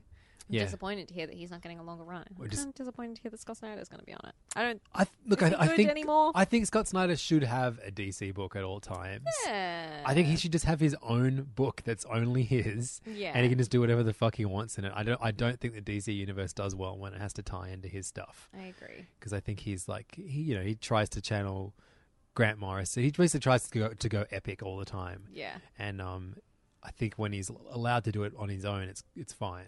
But when but when other people have to tie into it and it has to be like a line wide, like you know, I didn't like any Yeah. of the zero year tie-ins, even the Court of Owls tie-ins that all the Bat books had to do weren't very good. I don't think I've really liked a Scott Snyder book since uh, uh, Black Mirror. Is that what it's called? I loved AD After Death, which came out last year. Um, Batman the Black Mirror was like well, his third book or something. yeah, Amer- American Vampire is good. Yeah. Um, and uh, I liked the f- most of that first arc that he did on Batman. Yeah. but yeah, Metal's completely lost me. Mm. And I hope that when he does take over on Justice League, um, it, it, it's it's lighter than Metal. I yeah. So DC so. DC Knight's Feather coming soon. um, um, so um, yeah, what about Christopher Priest? What are we what are we going to do with him after he finishes this little bit on on uh, Justice League? I hope. Man, whatever he wants. Yeah, He is nailing like all of the books that he does at the moment. yeah. Give him whatever he wants to do. we didn't love that Inhumans book he did. Oh yeah. Don't give him Inhumans. Or if, like allow him like space when he, when he's given room to breathe and allowed allowed to explore a story at his own pace, a la Deathstroke. Yeah. um, it's way more rewarding than when he cramps in a mini, mini series with too many characters. Yeah. You know, you know what I want. This is just totally random, but I've been thinking about it a lot. I think White Tiger is such an underused character at Marvel. I would love to see a White Tiger series. You, you tweeted about White Tiger, your first tweet in, I know my first tweet 2018. ages. That's all I've been thinking about lately. Why doesn't White Tiger have a solo book? What's a good? She's great. What's a good t- book with White Tiger in it? Uh, Avengers Arena? Was she in that? Was she in Was- Avengers Academy? I don't think so. I don't know. Maybe she was in Academy. She was Anyway, definitely in Academy. Yeah. she's great. She showed She up should be in something more. recently. She is good. Um, do it, Priest. Go on and do it. Yeah. Um, but uh, yeah, I mean, I just like Priest. You know, who, who's always been kind of like, oh, you can write the black characters. Mm. Him being allowed to write. Sorry, him him him writing Deathstroke and now the entire league. I think he, he did a really good job of it, and I hope I he gets given something that allows him to write as many characters, big name characters. Give him Teen Titans. Give him Batman. Give him Batman. Um, so uh, another book that came out last week, uh, two weeks ago, sorry, was the finale of the Super Sons of Tomorrow arc um, that crossed over Superman, Super Sons, and Teen Titans. Uh, this is Super Sons issue number twelve, written, Broken Future. written by Peter Tomasi and Patrick Gleason, um, with art by Tyler Kirkham um, and Tomeu Morey on colors. Um, and this basically kind of sees the time displaced Titans. Um, kind of be like, oh well, see ya. yeah, basically. and then uh, we get like a kind of cute what this series is all about um, friendship moment between Damian and John. Um, and and a great interaction between them and the Teen Titans, in which all the Teen Titans are like, "Hell no, Superboy can't join the Teen Titans." He's a um, loose cannon. but Damian fully wants his friend. You know, he's he's he's he's willing to admit that John's a friend now. Cute. Yeah. Um, I like that this book ends the way I like this book to be, like this in interactions between Damian Wayne and John Kent, and then their fathers. Um, but uh, as a whole, this event like actually was was kind of the most I've enjoyed the super books in a while. Yeah, but it was also pretty boring. Nothing really happened. Yeah, I don't. I think it was just the dynamics of all the characters interacting. I was I thought was pretty good. Yeah, absolutely. I don't really understand why they. Anyway, Why they brought back the the the characters from another time, Yeah, and then just like sent shafted them, them. sent them along. Back you go. Bye, back into the time stream. Farewell. Um, how long? Don't dangle Bart Allen in front of my face and then take him away. It's very rude. a Bart Allen shaped carrot. Hmm. Well, another name for an episode. um, my my money's still on Shabong at the moment. um, what do you think? How long do you reckon till we see the um, time displaced future Batman Tim Drake, now known as the Savior again? Oh, like two weeks probably. He's going to be the leader of uh, Scott Snyder's Justice League. Uh, I like his character, his his his costume. really, I think it's like the most dull Okay, generic. okay, I like the top half of his costume. I like his helmet basically because it's kind of. No, you're right. It's dumb. It's silly. I don't know what I'm talking about. He looks like Count just Dracula. The most, it's like the most generic. You know, you know what he looks like. He looks like. Spawn. He looks like Midnighter. yeah, Midnighter Spawn, Spawn Nighter. Beautiful. Um, so after Super Sons, I read Superman issue 39. Mm. So you didn't, you couldn't get past the cover. I I looked at the cover and I was like, oh, that's not what it looks like, is it? And then I opened the front page and I was like, yep, it is cool. I just can't. I can't bring myself to do it. Well, but the, I just can't. The cover is by Chris Burnham. The cover is horrible. I love Chris Burnham, and this is like the most distressing cover I've seen in a long time. Well, Chris Burnham is just one of a long line of Blah. cartoonists who don't know how to draw children. Yeah, it's like he just draws like a tiny person, like a small person so with enormous eyes. Yeah, horrifying, and just like Superman's creepy smile right at the top of the page. Yeah. Horrible, horrible, horrible. no, thank you. I Uh, just don't need this. So it's no by one needs this. written by Peter Tomasi and Patrick Gleason. Gleason, what are you doing? Why aren't you dr- doing art anymore? I don't know. I want to know what's going on. Have Um, your hands fallen off? art on this one by um, the uh, great Barry Kitson. However, I think Barry Kitson also doesn't know what a child looks like, um, and uh, this is a um, uh, this book definitely has fans. Like like Superman has gone to some dark places um, since the Rebirth run. It's gotten like you know there was that arc where all the everyone in, in Hamilton County is like taken over by that supervillain, Yeah. and it's all dark and, and, and, and not not you know it's it's, it's a bit bit bit darker than Superman normally is, and so I I think this extremely light issue was uh was was was very welcomed. Yeah, but I. It's not that I don't think that you. I don't think you could do this comic. You could do this exact concept. People have this done this exact comic concept. icky and weird and like it feels vaguely exploitative and not knowing how like all these uh, like cancer children Yeah, so- that just look like small men. after taking out the, de- de- the whoever the demolition team are, um, Superman uh, flies past a children's hospital where he meets uh, a bunch of kids, including one wheelchair-bound kid who is the biggest fan of Superman ever, and then he he goes inside the hospital and um, invites everyone to hop on board Hal Jordan's um, ring projected Green Lantern plane, um, and then they fly up to the Justice League Watchtower um, after enjoying floating around in zero gravity, and then they meet the Justice League, and um, they do like a scavenger hunt with all the different superheroes, and each of them have to like find certain things, and one of them is like a picture of Batman smiling, and you know because that's the most the hardest thing to find in the universe, and uh, they like yeah, it, it, it's just a very very like on the nose schmaltzy Yeah. saccharine kind of issue that I swear, like honestly, if if, if this was like the C story in a mm-hmm. Justice League book, it would be fine. Absolutely. But dedicating an entire issue to like the adventures of a bunch of dying children in space with Superman, like it, it ends with them writing their name on rocks, which will then be forever on the moon. If that was the if that was in a regular issue, you would be like, oh, that's a nice little part of this issue. But that, Yeah. that it's the culmination of this book, and and I it's not think even like like this reads like it's a charity book. Yes, well, but it's I- not like the or an proceeds infomercial. are going to like a children's charity or something. Like this is there's no there is no reason for this book to be as poorly written and poorly illustrated as it is. Like you can do schmaltzy Superman stories. Like All Star Superman is full of stories about like Superman saving as someone who wants to kill themselves and stuff like that. yeah, You yeah. can do it and do it well. This is just a bad example. Every second issue of Astro City by Kurt Busiek does deals with things like this of, of superheroes doing something good in everyday life, and it's not as on the nose as this is. Like yeah, like, like I said, it's felt like an infomercial with me. I felt like Superman was going to like look at me at, on the final page, like direct at the camera and say, "Hey kids, don't smoke," yeah. or "Hey kids, buy a you know Harry's Harry's razors." Yeah. um, but uh, yeah, I just I I think in in in in more gifted writers' hands, like Waid, I feel like Mark Waid, this is 100 percent in his wheelhouse. Yeah. Um, doing like you know the the perfect Superman story. Yeah. he'd be able to incorporate elements of this and do it good. But the fact that they got like you know the very very classic. Um, cartoonist Barry Kitson on board makes it feel like even more of a golden age kind of issue. This just feels like a fragment of the past that I don't think can be revisited as in in the, in the in this kind of form. It needs to transcend those old schmaltzy comics in way Absolutely. in a way that this one doesn't at all. It's just bad. It's just a bad issue. Bad issue, guys. Um, but uh, you know, if Just if, a but I mean, cover. yeah, if you, if you were someone that, that that looks to Superman as a you know a glimmer of hope in the otherwise dark landscape of comics, I can see why this would appeal to you. But I, I think we deserve more nuance in our saccharine uh, feel good comics. Yeah. Um, Made me mad. now she's already read she's already mad, listeners. Woo! Let's talk about issue thirty nine of Batman, written by Tom King, um, who is now Siobhan's most hated person in the universe. I'll kill him.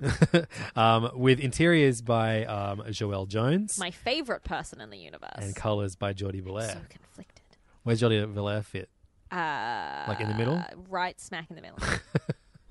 Top 10 all time favorite people. Yeah, I know. Um, so uh, in this book, um, we are introduced to a new concept that um, apparently Wonder Woman and Batman do do together. Is it once a year or once every few years? Once a few years or something. But in their in their travels as superheroes, they um, came upon a man in, called the Gentleman who uh, fights eternally the hordes of Gehenna. Um, from breaking into our realm, and it's it falls on this one man to to battle them. And after they meet him, they agree that one day, every year or every couple of years, they relieve him of his duties and fight for him. Um, and so this is something that like only Batman and Wonder Woman can do together. Superman wouldn't understand, um, and so this is like this is their thing, and they wear ridiculous armor. Um, and, and and go and fight all these monsters from entering our world, so that this one guy who does it for eternity can have a break. Um, and so Catwoman's like, okay, that's fine, you know, go and do that. That's fine, you know, it's one day. Who gives a shit? yeah, I'm going to take this guy out for burgers. Um, and uh, then uh, we learn that time passes differently in this dimension in which he fights, and so what feels like one day to us on our world turns out to be span years um, in the realm in which they fight. And so Catwoman realizes that she has sent Batman and Wonder Woman like alone together into this dimension as a couple Yeah. yes. and uh, the issue ends with um, them moving towards each other in a way that suggests they're going to start making out. cool. And Siobhan, go. Um, look, the key thing that I got from this issue is Joelle Jones should draw a Wonder Woman book. Yes, definitely. Please. How have you not even gotten it before? like gorgeous and like strong and sexy Wonder Woman, and I am on board with that. I'm on board with Batman shaving with a axe. That's good as well. Um, Joelle jo- Jones draws like the most gorgeous Catwoman of all time. Mm-hmm. Um, I love her plainclothes Catwoman. A lot of people were really mad about this issue because like Wonder Woman's betraying the sisterhood or something. Like, yeah, by like- wanting to make out with Batman. I I just don't like. This was a dumb issue, and you could see where it was going. I felt as soon as I'm like, I, I, just, I feel like he's going to pull the rug out and they're not going to make out, right? I don't know. Like, like maybe he's just going to brush her teeth with his tongue. he's. Mm, they have to shave with an axe. disgusting. Um, yeah, I don't know. Like, I thought it was fine. I thought this was. I'm, I, I struggle to have any feelings about this other than ah, Joelle Jones is great, pretty, pretty, pretty, pretty, pretty. Um, It's a cool concept, though, them relieving this guy of his duties Yeah. to, to fight. Um, but I, I found his portrayal of Wonder Woman, like, I, like whether or not they actually do make out, I don't think that portrays her as a bad character. Like No, they've been on way for years. Like It's been 10 everybody, years. yeah, everybody wants a little bit of sun, sun. Is that what I'm exactly. Like, They held out for ten years. Ten years, guys. That's a long time. um, and uh, I hope they come back with like six babies and they're like, sorry, sorry, Catwoman. Um, but I, I, I didn't think that her like she spoke like Tarzan speaks in movies, like in these very disjointed sentences. Yeah, totally. Which I, I thought that was not a very good portrayal of just like you know what Wonder Woman is like to read normally. yeah, yeah, yeah. She's like, I will pull, you will stab. Yes. Yeah, Yeah, yeah, yeah. Not or like bad, like you know when someone from another part of the world is in a shitty yes, comedy. Absolutely. Yeah, yeah. It's very um. What was that movie? Spanglish. I was actually thinking of a different Adam Sandler movie. oh, that's so funny. I am uh, hairdresser Oh, one. Zor- Whatever. don't mess with the Zoran. Yeah, there we Nobody go. messes with the Zoran. Whatever it's called, Whatever. don't mess with the that one. That's No. how Wonder Woman speaks in this. Um, but I, I got my first ever look of absolute disapproval from the owner of King's Comics himself. Um, I think. Zohan. Don't mess with the yeah, Zohan. there we go. I think that the worst part of this. No, have I still not got it right? What is it, George? It's oh, just a right. crappy movie, Oh, yeah. it's, I, I thought I, I thought you it were right. I thought you were shaking your head at me because you I was pronouncing it wrong. He just hates that movie. Yeah, right. Is he? Is he? He's not meant to be Greek in that movie, is he? No. it's, don't worry. Um, I think the key thing about this issue is that I don't think Tom King is very good at writing women. right. This is. I don't think he nails writing female characters. They're always like, he loves setting women in romantic competition with each other. And I just don't think, I think that Catwoman is like a big enough girl to be like, you guys were stuck on a planet for 10 years together. Yeah. I'm all right with whatever happens. What stays in the she's- monster realm? What what happens in the monster realm stays in the monster realm. exactly. But he just loves So put your six kids back in the monster realm. they just he loves setting up women to be in um like weird competitive romantic competition with each other, which I think is boring and dumb and old, and we don't need that anymore. Yeah. You're betraying the sisterhood, Tom Wait, when else- not Wonder Woman. When else has he done that though? I don't know. Whenever I feel like he did it. Okay, sure, that's fine. um, yeah, look, I I I, uh, I I reckon he's going to pull the rug out, and it won't be what we think it's going to be. But if it is, it's been ten years. It's been ten years, guys. Let him live. Um, Aquaman issue number thirty-two. oh no! Well, you've dropped this since the art changed, and I don't know. I think. oh, cool. Well, No, I- yeah. So you, this um still written by Dan Abnett, um, and uh, instead of getting Stjepan Sejic, Nailed it. we now get Riccardo Feder- Federici on art, which is decidedly different from Stjepan's art, which we loved and what drew us to the book in the first place. But after the, you know, after this is the, the second or third issue is done, I'm used to his style now. I think it suits very well. It's very, it's you know, very very um, It's similar. Like, epic uh, and, and penciled, and yeah, yeah, yeah. It's it, it's very very good. it It's still looks like a fantasy book. Absolutely. Um, and uh, this is building up um, Mera as a ma- as a as a main player in this character in, in Mm-hmm. this story again. Um, and uh, Mera, bring- whose whole personality is I'm Aquaman's wife. um, she has more in this one. In this one, her personality is I'm Aquaman's wife, and I can't breathe. She's getting her own book soon, I know. so I, I think got Nicola Scott covers. That's the only thing that makes it interesting to me. I don't. I don't understand why people like her. If people could explain It's- that to me. Go for it's it. the red hair and green costume. It's a good, is it's a good. good costume. It's a good combo. Um, and there's that great Darwyn Cooke Aquaman variant where they're together. That and is good. I just want a comic made out of that, of Yeah. their romantic adventures. Um, ac- it's called Aquaman and Wife. um, but I- I'm, I'm still really enjoying this book uh, from a story point of view. Um, and this is kind of, you know, we, we've seen Aquaman falling for this uh, girl Dolphin. dolphin and um and when, when as, as soon as he sees Mera again he's like oh fuck that Like, Good. I'm glad. yeah and it's, Um, it's is, good is is coming back? I don't know. Let us I hope know, so. Stjepan. I know you're a listener, and you. uh, I know you love the way I pronounce your name. Yeah. Um, I think I read more DC books than Marvel books in over this last fortnight. That's Hectic. that's it's crazy. Easy to do. Um, I I checked back in on Nightwing What'd you think? number thirty seven because Sam Humphries is the writer of this now. Um, and it was an okay issue. Um, it was uh, Sam Humphries um, telling a story of uh, like basically we go back into like the early days of Batman and Robin, and um, this other superhero who is now a casino owner in in Blüdhaven. Um, but um, the art was by I think it was by Klaus Janson. Yeah, it was. Um, the art wasn't to my tastes. Um, and uh, yeah, I picked this up because I really liked the cover, and then I looked at the interiors and I went, ah, I can't be bothered. Too many other things to read. Also, there's a character in here who is a big shark in a suit whose name is not King Shark, it's King Sturgeon. So there's two kings who are sharks with, in, in clothes in the DCU. It's like the monkeys. They should have a shark book during Yes. Shark Week. Yes, please. Um, so now we're going to move to the second week of DC books.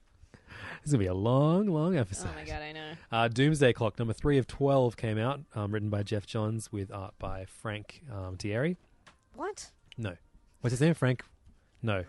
Gary Frank. Fuck, I got the Frank part right. Who's Frank Thierry? I don't know. I'm sure he's an artist too. Uh, colors by Brad Anderson. Um, and uh, I thought this was by far the best book of this series so far, the best issue of this series so far. Yeah. Yeah. Yep. You don't have to love it. I'm just No. saying. Um, Stuart Lee's in it. I think what what's good about it is that it was less. I, I think I don't understand why this isn't the story to tell alongside them. Like this is not the Watchmen story to tell. Like it's, it's like a direct sequel to the Watchmen. I don't understand why you also have to cross over with the DC universe in it. They're Yeah. trying to do too much. Yeah. And the fact that this fo- focused on mostly the old Watchmen characters and then the new two characters that we've met the um the Punch and Judy.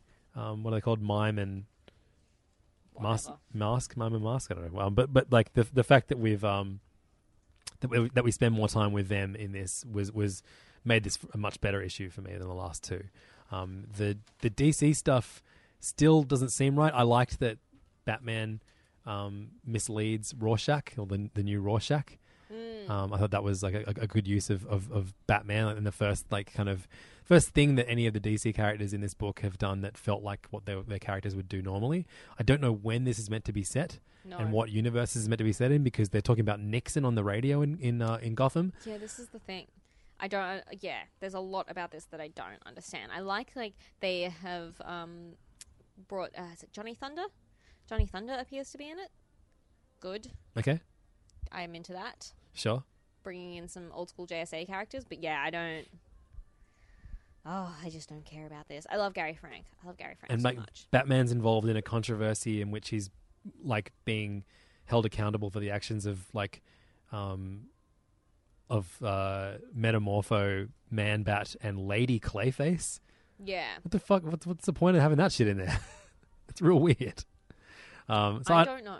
yeah, I, I- think the the Watchmen stuff, which is what everyone was worried about, is like actually quite strong, and the reveal of who this Rorschach is, like, um, or we'll go. I, I He's guess just a guy, right?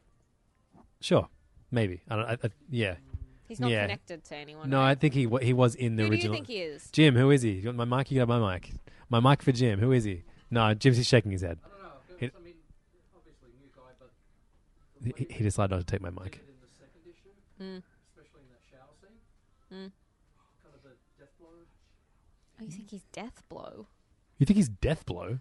Why the fuck do you think he's Deathblow? I'm, I'm glad. I, Ever catch yourself eating the same flavorless dinner three days in a row? Dreaming of something better? Well, HelloFresh is your guilt-free dream come true, baby. It's me, Keke Palmer. Let's wake up those taste buds with hot, juicy pecan-crusted chicken or garlic butter shrimp scampi. Mm. Hello Fresh. Stop dreaming of all the delicious possibilities and dig in at HelloFresh.com. Let's get this dinner party started. Many of us have those stubborn pounds that seem impossible to lose, no matter how good we eat or how hard we work out. My solution is PlushCare.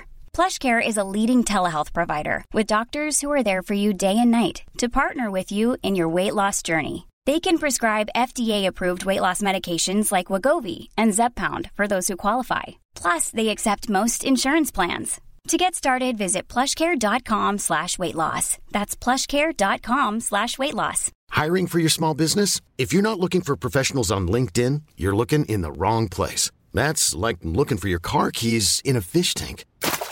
LinkedIn helps you hire professionals you can't find anywhere else, even those who aren't actively searching for a new job but might be open to the perfect role. In a given month, over 70% of LinkedIn users don't even visit other leading job sites. So start looking in the right place. With LinkedIn, you can hire professionals like a professional. Post your free job on linkedin.com slash achieve today. Didn't give you my mic now. if you win, if, if it is Deathblow, I'll give you fifty-two dollars. um, so yeah, look, Doomsday Clock. Uh, in spite of all of the uh, news recently, that, that it now is going to go to uh, every second month Yeah. publishing, which means this book isn't going to finish for another three years or something. Um, um, and how does that tie in with all the things that are meant to be tying into it? Maybe just if they just decided eh, actually it is standalone, and then they just do something else with Manhattan in the regular DC books. But that's so crazy to. Yeah, it's going to push it out. It's it's weird. Anyway, uh, an event of, of sorts that was not pushed back at all, um, stuck to schedule, was Nightwing: The New Order, um, a kind of uh, mini series, Elseworlds tale, in which uh, Nightwing is responsible for uh, getting rid of all the superpowers in the world.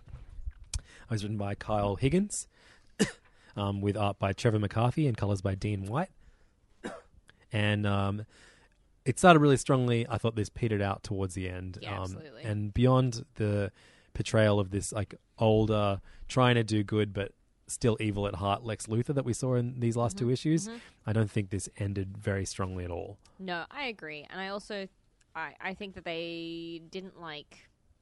There were so many good ideas here that they never explored. Like we don't even really understand why the like big cull of superheroes happened. Like they sort of vaguely allude to it, but you never get like a full yeah, it's like Batman died, so Nightwing decided to destroy all superpowers. Yeah, like just Yeah. And like there are things I want to see more stories of like why Lois Lane is a is a Blue Lantern now, and like yeah, absolutely. uh, all these potential ideas for great stories, and the main thing wasn't really a good story at all. Yeah. Um, the Dick Grayson flitting between the sides, I found Mhm. really tedious, Yeah, absolutely. and to the point where it, And, like, I- out of character. and I don't really understand why he has motivations for anything he did in this series. Mhm, mhm.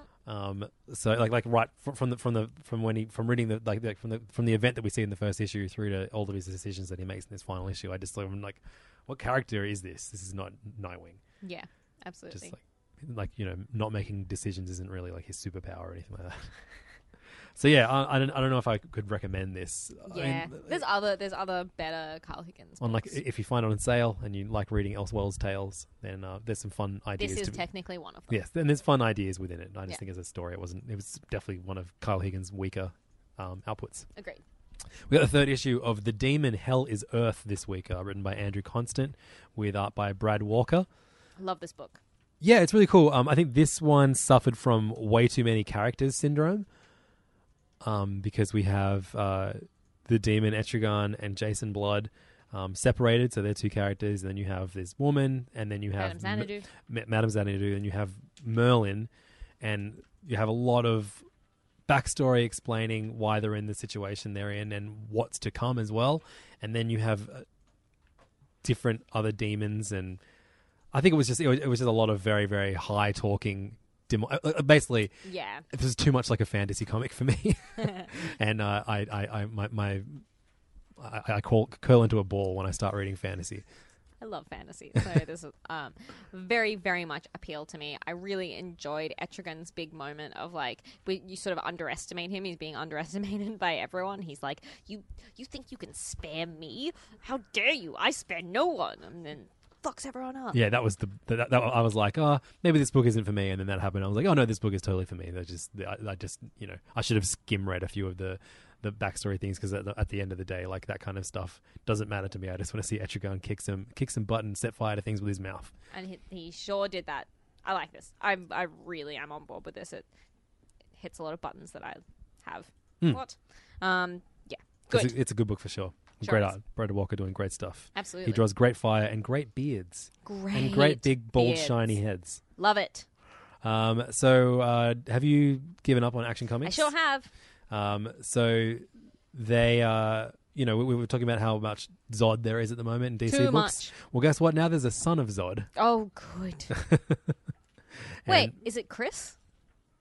Who- Chris who? Don't you remember how pre fifty two, Lois and Superman were stuck I'll stop in you the there. Phantom No. Zone, and they like adopted Zod's son called, and they called him Oh right, Chris? no. Oh oh wait, no, I do remember that. Yeah. Yeah, shit. Oh, He's no. just been like retconned out. No, this is Lor-Zod, is what his name. And Right, he, okay. he exists in this weird universe that they've- that he and that Superman and Booster Gold have ported to. Um, th- this is my crap explanation of a pretty okay issue um, on my lead, like this very very long road. Would you say it was to issue fine? one thousand? Yeah, the the the Superman parts were less than fine.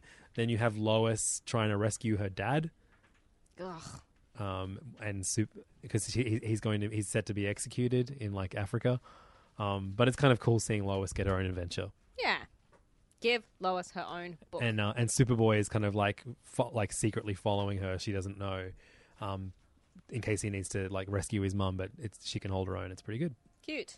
Yeah, I have to comment. This week there were in both Marvel and DC books way too many double page ads. Yeah, DC They are especially. very, very Invasive. Yes, agreed. I hate it. Um, just while we're talking about things that the other person didn't read, I also read issue 39 of Wonder Woman, which is the second part of the Swan Song story arc, which is bringing Silver. What's her name? Silver Swan. Swan. Ah, I just don't think James Robinson is very good at writing Wonder Woman. And the story, the ongoing story arc, there's like three story arcs at the moment. There's uh, Wonder Woman's brother Jason being like, I'm going to be a real hero, but like being bad at it.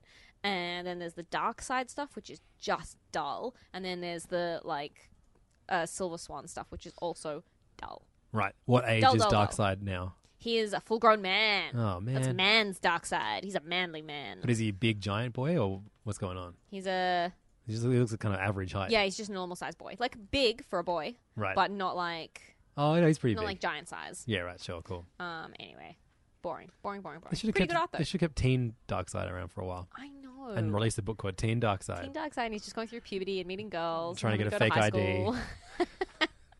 I would read that. Um, what about Suicide Squad this week, written by uh, Simon Spurrier? Um, the second part of this um, book, in which a, uh, a, a kind of very, very Z grade uh, crime, like v- a villain, kind of gets incarcerated in Belle Reve and realizes that he's just cannon fodder. Mhm. Um, uh, yeah, ri- Juan. one, um, written by Si Spurrier with art by Fernando Pasarin, inks by Sean Parsons, Blonde did the colors. Um, uh, I thought this was a really, really satisfying ending to this Absolutely. very fun two-parter about um, basically like you know a, a villain who loses all help as all hope, sorry, as he just sees he and all these other kind of like random uh, prisoners get destroyed by Mm. um, by by aliens and, and monsters, while the regular um, you know main, the main people in Suicide Squad survive and laugh at the cannon fodder essentially. And he loses both his hands. Yeah, and the payoff was brilliant. Yeah. Um, it was really, really dark and funny, and kind of shows that, you know, yeah, you know, Harley Quinn and Killer Croc and Deadshot, they're pretty bad, but you know who the baddest person that's in Suicide Squad is? Amanda Waller. Always. She's bad. Always the wall. I love her. Yeah, she's um, I great. hope is Si continuing to write Suicide Squad? Oh, that would be great, but I think this has the this this smells like it's definitely just going to be a, uh, a, a like a two shot, Yeah, disappointing. but a fun little two shot, not the same. I, I'll, I'll look into it. I liked it. Um, so, uh, should we talk about Detective Comics, issue number Yes. 973, in which we see Clayface uh, go up against Batman because he's been driven back to the evil, evil guy he once was. And uh, it's up to Batman to kind of uh, decide, you know, what action to take to try and take down Clayface. Um, of course, he's going to try and take a lon- non-lethal route, but it looks like Batwoman has been given one that is very lethal. They just want to make Batwoman a bad guy. all the Why? They're Carol Danversing her. Yeah, they really are. Yeah. Um, she makes the hard decisions that no one else can make. And she makes very bad, hard decision in this issue, which is going to make everyone sad. Yeah. Um, I did like the semi redemption of Anarchy in this. Yeah, I Um, thought that was good. That was good because I've, I've- I've found him kind of like like just a dull villain. Yeah, yeah, So yeah. making him like a kind of a bit more um, ambiguous. Relatable and interesting. Yeah, and- yeah.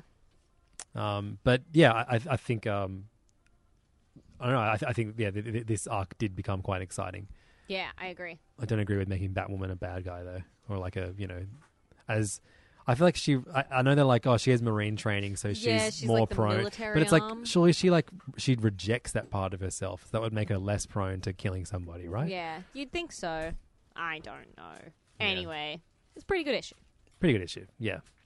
Um, and in in one, two weeks' time, we'll, we'll we'll know what happened to Clayface. Oh my god, you read Batgirl? Um, so I thought I would read Black Batgirl because the, the cover is uh, Penguin and Batgirl together, and it says "Meet Burnside's newest crime-fighting duo," and I was like, "Hell yeah, that sounds great!"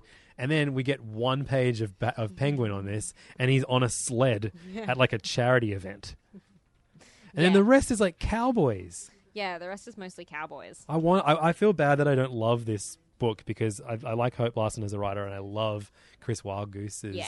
art. I think the key thing about this book is that I, I do think it is good. I think it is quite good, technically. Um, I think that it appeals to a fairly specific audience that maybe isn't you. You know what I mean? Yeah, like it's sure. For sort of No, young I, I'm willing to. teen yeah, girls. that's fine. I think this is great for teen girls. Do teen girls like cowboys? I loved Cowboys as a teen girl, Uh-huh, being really? backed up by Sam. Cowboys, it's all teen girls talk about. All It's cool. all we think about. I stand it's all we corrected, teen about. girls. Um, I think, just speaking of like the double page spreads, that it is a bad idea to put a double page ad of with Frank Quitely art in between a comic that is not by Frank Quitely because everything else looks terrible in comparison. No, Wildgoose looks. He, he He's stands up. good, but he's no Frank Quitely. Wild Goose is really good, actually. He's very good, but he's no Frank Quitely. yeah, I got Darwyn Cooke vibes from him, which is the height of compliment from me. incredible compliment. Yeah. Um, It's fun. It's silly. It's fun. It's a lot about techie stuff and like young women's issues. It's good. real good. Um, so now we go uh, slightly outside of the regular DC comics to give you a review of issue 10 of Doom Patrol, written by Gerard Way with art by Nick Derington. I just realized that I read the first two pages of this and then gave up. Oh, no. Oops. Why? Just because you weren't enjoying it, or you forgot what happened? Um, it just was a bit like I don't know. A little, I don't know. A lot going on. Felt impenetrable. I stopped. Right. Yeah, it's definitely one that like uh, suffers because of the big delays and trying to remember what happened in the previous issues and who all the characters are is quite difficult. It Mhm. looks spectacular. Nick Derington's art and um, Tamra Bonvillain's colors are so good. Yeah, the colors are gorgeous. It looks like this is a beautiful looking book. I really like what's his face. Who? You know, what's his face? The Nick artist. Derington. Yep. Nick Derington. Um, but I, I actually I'm, I'm I'm quite captivated by the story, even Yeah. though it's so crazy and all over the place. And and it, it's you know I think part of the turnoff is that it knows it's so crazy and all over the place. Um, but uh, there's th- There's a panel that I've just noticed that I'm pretty sure, like, they saw my labor. Where this lady goes, I don't want to do this anymore.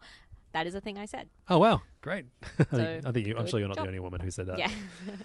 um, but there's been a great uh, the guy who drives the ambulance. His son like ran away from home to become Uh-huh. like a bad evil magician. Mhm. Um, and and and like he's like, he's like he has like this you know like D plot in this in this issue because there's a lot going on. There's so many different plot threads throughout it. But um, uh, he's been like fooling around with like weird magic and then his family finds him and they're like come back you know we don't want to lose you and then he's like okay like you know we'll, we'll, we'll stick together and then suddenly um a demon just like warps into into the frame and is like lucius we must hurry the kingdom is in danger and he's like, go away. I don't want to use these silly powers anymore. He's like, no, Lucius, I'm not part of that. You have real magic inside of you, not that goofy junk sorcery.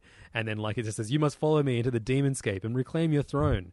And then they just, and then he goes, I'm not going anywhere without my family. And he says, so be it. And so all, all four of them just warp out of there. So I guess we're gonna, they're going to be in hell or something now. They'll probably just never be seen again. So this this book is there's there's massive delays on this. I don't know if it's because of Gerard Way's writing schedule with um, turning the Umbrella Academy into a TV show now, Mhm. or Nick Derington's art. Um, you know, taking taking longer than most artists. I'm, I'm not sure, but um, I do think that this will read great in trade Yeah. when it is finally all out. Um, and there's just enough threads for me to kind of remember what each of these characters is doing and what they're doing. But at the very least, it always looks fantastic. Yes, absolutely. And I think it would be a shame if you completely gave up on this book. Yeah, I didn't. I didn't do it intentionally. I thought I'd read it. Uh, finally, from DC, The Wildstorm issue number 11, uh, written by Warren Ellis with art by Jon Davis-Hunt and Steve Buccellato. Buccellato. Um, this is definitely like the, these last few issues of they're, they're really playing the long game here, just Mhm. setting up lots of different uh, plots in motion and the two kind of two sides and and I guess like the um, our heroes are in the middle of these two sides, one in space, one on Earth, um, and uh, where it's it's very much kind of exploring the, the, the politics in, in this in, in the universe this is set in and and the people within it and the, you know what makes the heroes what makes the villains what their motivations are and we we see some stuff from the past And it's just kind of like it's just a bunch of bad guys.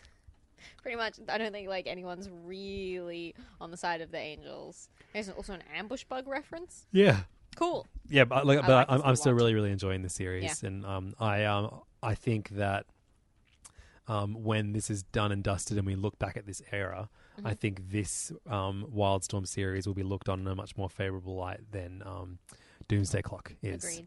Agreed. It's my hot, I hope my, my- my hot prediction for ten years from now. Nice. Um, so that is all the reviews of DC from the last two weeks. We're getting through it, Siobhan. Mm-hmm. Uh, at an hour forty, nice. we've only got Marvel, Image, and other publishers left. So let's get straight into Marvel uh, with a review of issue seven hundred and three of The Mighty Thor, written by Jason Aaron and uh, Russell Dauterman. As we slowly tick towards the death of the Mighty Thor, um, this is an excellent issue in which um, it takes um, the Odinson, um, Sam Wilson, and Doctor Strange to tell Jane Foster that she can no longer pick up that hammer because if she does so one more time, she'll die, basically. Mm. And Uh, are we? How much are we? How much are we giving away here? um, I, I mean, like, what can you give away? What are you going to give away? Well, I just like her, Give it away, give it away, give it away in the end. I mean, look, everyone listening right now is like, oh, she's going to touch that hammer again. I bet she's going to touch that hammer. Mm. We don't see her touch the hammer yet. We see the Looks hammer. like she's made the decision not to. That's right. I was kind of disappointed in. I know it would have been like, but I just I feel like the character would go out in a blaze of glory, you know, rather than being like, okay, I guess I'll get better. This but not- this that's fine. It's not the final issue yet. True. Anyway, I love Russell Dauterman an awful lot. He, like, Mangog is a genuinely terrifying villain in his Yeah, hands. yeah. It's so good. Yeah, I love this. I think it's yeah, it's it's. I think the um, this is kind of like the most ham-fisted writing we've gotten from Jason Aaron in a long while, in Mhm. terms of like you know, Jane Foster and her friends talking about the cancer and Yeah. that she can't do it anymore. But I think it's it's important that we go down that route because she really needs everything spelt out to her as much as Yeah. possible, like you know, as to why she can't touch that hammer and why why you can't why, why it's you know so selfish to go out in a blaze of glory. I still Yeah. think she will. I, I I can't see it ending any other way. Yeah, totally. Um, but um, yeah. I also I Uh, my, I don't think she's going to die as well. Is my hot prediction. Oh, yeah? Yeah, I think there's going to be something else at play. Hmm, interesting. Um, I don't know where this is going to go, but I think I think he nails every issue. I sort of always feel like weirdly uncomfortable with the like. something like. I hate the like narrative of like, oh, you have to fight cancer really hard because I don't think like this is just a personal weird thing that like my dad has imprinted into my brain where it's like it's unfair to put that much pressure on the like Oh, yeah, no, emotional state and willpower of cancer patients. So I always kind of hate that narrative. But um, but I mean, in in this instance, every time she cu- she touches the hammer, it undoes all of the work the that the doctors are doing Yeah. to to help her get rid of the cancer. So it's not about her fighting cancer; it's about her letting others fight her cancer. yeah, totally. It's about letting go of control, Yes. I suppose. Yeah. Um, but it's it's such great. And this is like a gorgeous looking issue. Yeah, He does. I agree. He draws cancer patients really well. Yeah, not like uh, Barry Not- Kitson's Cancer Kids in the Yes. Su- in Superman. Also, how weird is this cover? There's just something very like Mangog is such a like icky, fleshy character. that Yep. there's something very like icky about that cover. Um, you know what we haven't talked about on uh, on serious issues yet. What have we not talked about? It is the Where is Wolverine? Oh, um, yeah. Post credit scenes. Um, that it appeared in the back of a Captain America issue recently, nice. and we forgot to mention it. Um, and this is the second issue that I uh, that I've read one in. I think I missed the Spider Man one that he appeared up in, but uh, we see Logan, who is he, who is the, the original Wolverine, is back Mhm. as of uh, the Legion. Not sorry, le- the Legacy uh, one shot that Jason Mhm. Aaron wrote, um, and uh, we see him show up to give flowers to Jane Foster. And just leave without leaving a note. And I, I, I thought I was like, oh, if that's if this is all this is going to be, I'm fine with this being a thing. I liked it better when he was just driving around in a massive truck that said beer Yeah. on the side. That was the best bit. It's his, it's his favorite brand. It's his favorite brand of beer. Beer brand. So Jason Aaron, who writes Mighty Thor, used to write Doctor Strange, but now it's written by Donny Cates, and he wrote Great issue seed. 380, fuck, 384 uh, with art by Gabriel Walta and colors by Jordie Bellaire.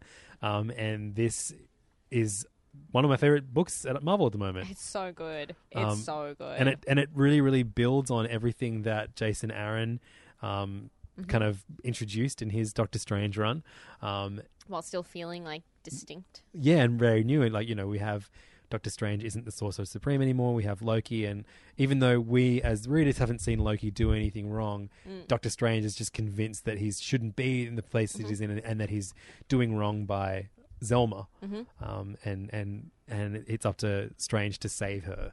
Mhm. Um, and uh, what I love is that he's he basically like you know he's got access to extremely strong um, uh, Asgardian magic, and in order to be able to basically like you know Jason Aaron introduced the concept that to use magic you have to pay the price. Yeah. and um, it was revealed that Wong had like a bunch of you know followers who essentially took on the burden of Mhm.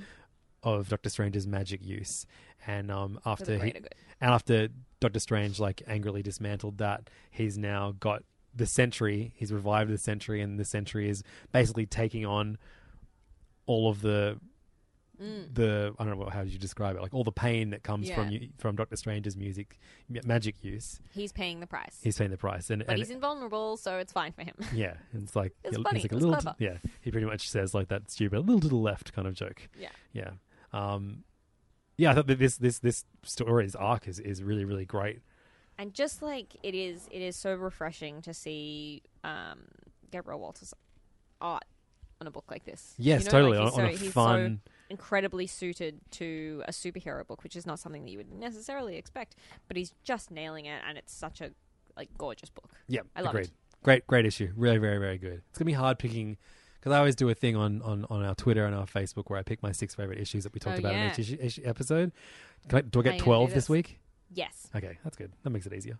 Um, All new Wolverine issue number twenty nine, written by Tom Taylor, um, with art by Juan Cabal and I colors Juan w- Cabal. by uh, Nolan Woodard. Yeah, I love Juan Cabal a lot. It's great. He draws a great Gabby. He knows what young people should look like. Yes. Even when they're kicking butt. Even when they're wearing sunglasses in a superhero costume, she still looks like a kid. Yeah. Um, and she looks more like the X23 that we saw in Logan Mm, um, does, than huh? what Laura does now. Yeah. Uh, it's which is a, a clever way to kind of put someone from the movies into a comic. Absolutely. Even though Gabby existed before Logan did the movie.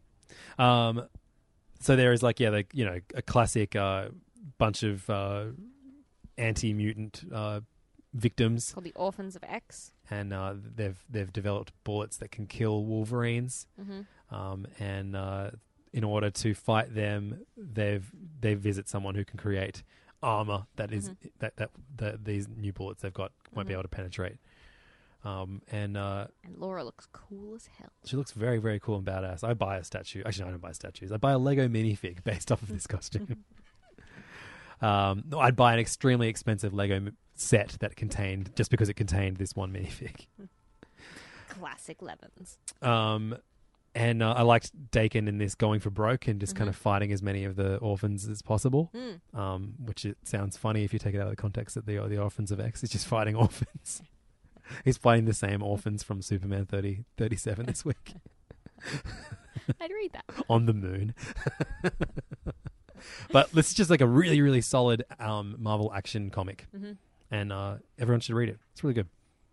Yeah, I agree. I hope I hope Tom Taylor gets rewarded with um something big as well as this. Like you know, uh, everyone's talking about who's going to write Wolverine when he comes back. Oh, yeah. I would love him writing both this book and whatever book Logan gets after this. Mm, Interesting.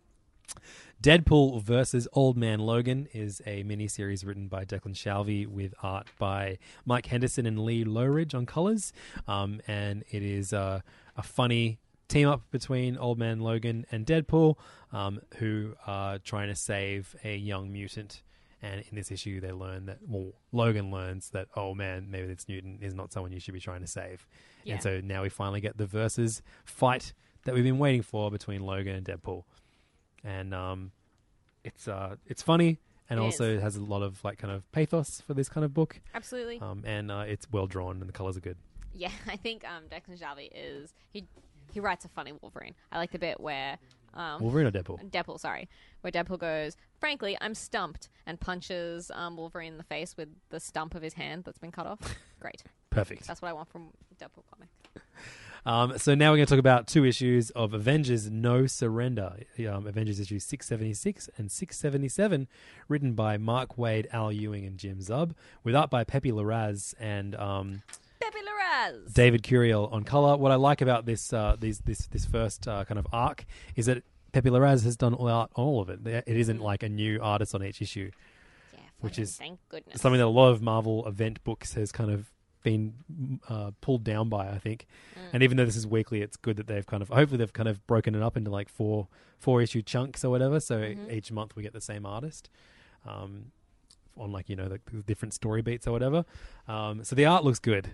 The Um, art looks great, but, but it's very boring. it is, but I'm still going to keep reading it. Yeah, I don't want to. Oh, well, Will just- if you just think I don't. have to. What's it, sorry? I like how sassy um, Falcon looks in this one panel. Sassy Falcon. But yeah, so there was like the, the Earth has been moved and it is now being used as like a battleground by aliens, including the New Order. Thanos's they call the New Order Mm, Black the Order. Black Order. New Order, my favorite band. it's um and uh all the story arcs about like because it's three Avengers teams, and so they're all like, "But I'm the leader of the Avengers," and that's pretty boring. All the stuff with Pietro, I think, is boring. I don't understand why he's never allowed to have any character development. We just go through the exact same shit with him, all, like constantly. even though Zub writes him really, really well, Yeah. like in, and has has done in, yeah, you're you're right. They need, the Pietro needs a like an, a, a big arc to Absolutely. grow him as a character. You're right. uh, I just yeah, I don't have much to say about this because I find it just a bit dull. Yep, it's dull. It's definitely dull. Great. Was it? wh- Who's who? What's it going to do though? I don't know. No How many one weeks is it going to go for? I don't know. One million. One million weeks. So Can't we're wait. all dead. Uh, Phoenix Resurrection is the other event going on over at Marvel at the moment. The Return of Jean Grey, written by Matt Rosenberg, with um, not the best career art by Ramon Rosanas in this uh, in this issue. What else has he done? I, I don't know. I recognize saying that name a bunch of times. Marvel stuff. Um, colors by Rochelle Rosenberg. There's a couple of instances of like the same panel being used and then blown up. What's with this angel? He's got like it looks like he has a midriff top, and then also a weird penis. Well, he's he's the dead version. When you when you when you die, Ah. you get a weird penis. I can't wait. Um, again, I I said this last time we talked about this comic. I, I really enjoy the Jean Grey stuck in um, this weird world that the Phoenix has created for her to, to ready herself to Yeah. take on the Phoenix. But I don't.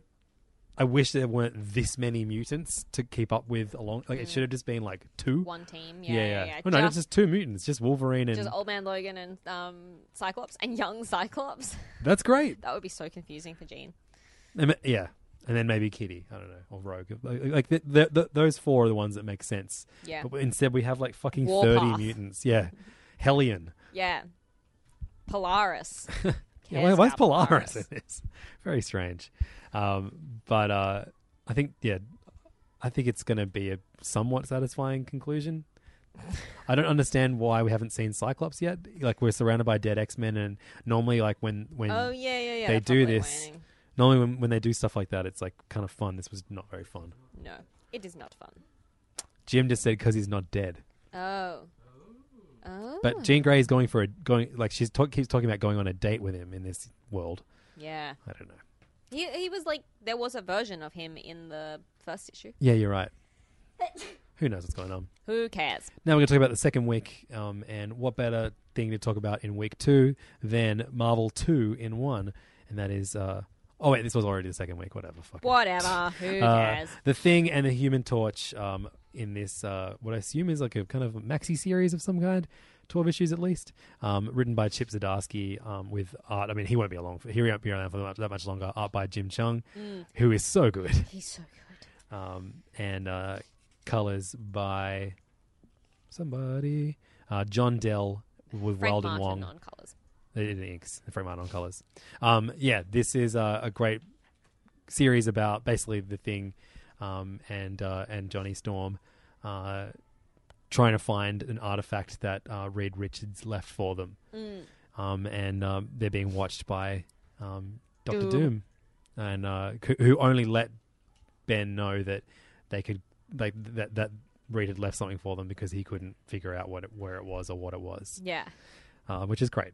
yeah, and like Chip Zdarsky is so funny, and he really, I think, nails the voices of both Johnny and Ben. Yes, in definitely. This. Like the really antagonistic relationship is, but like full of so much like love and emotion. I think Yeah. he really nails that. It's so funny. And there's so many things that like I feel like he's good at mining ideas that you haven't thought of. Like Johnny's like, I haven't brushed my teeth since the accident because I don't need to because every time I flame on, it gets rid of all the plaque.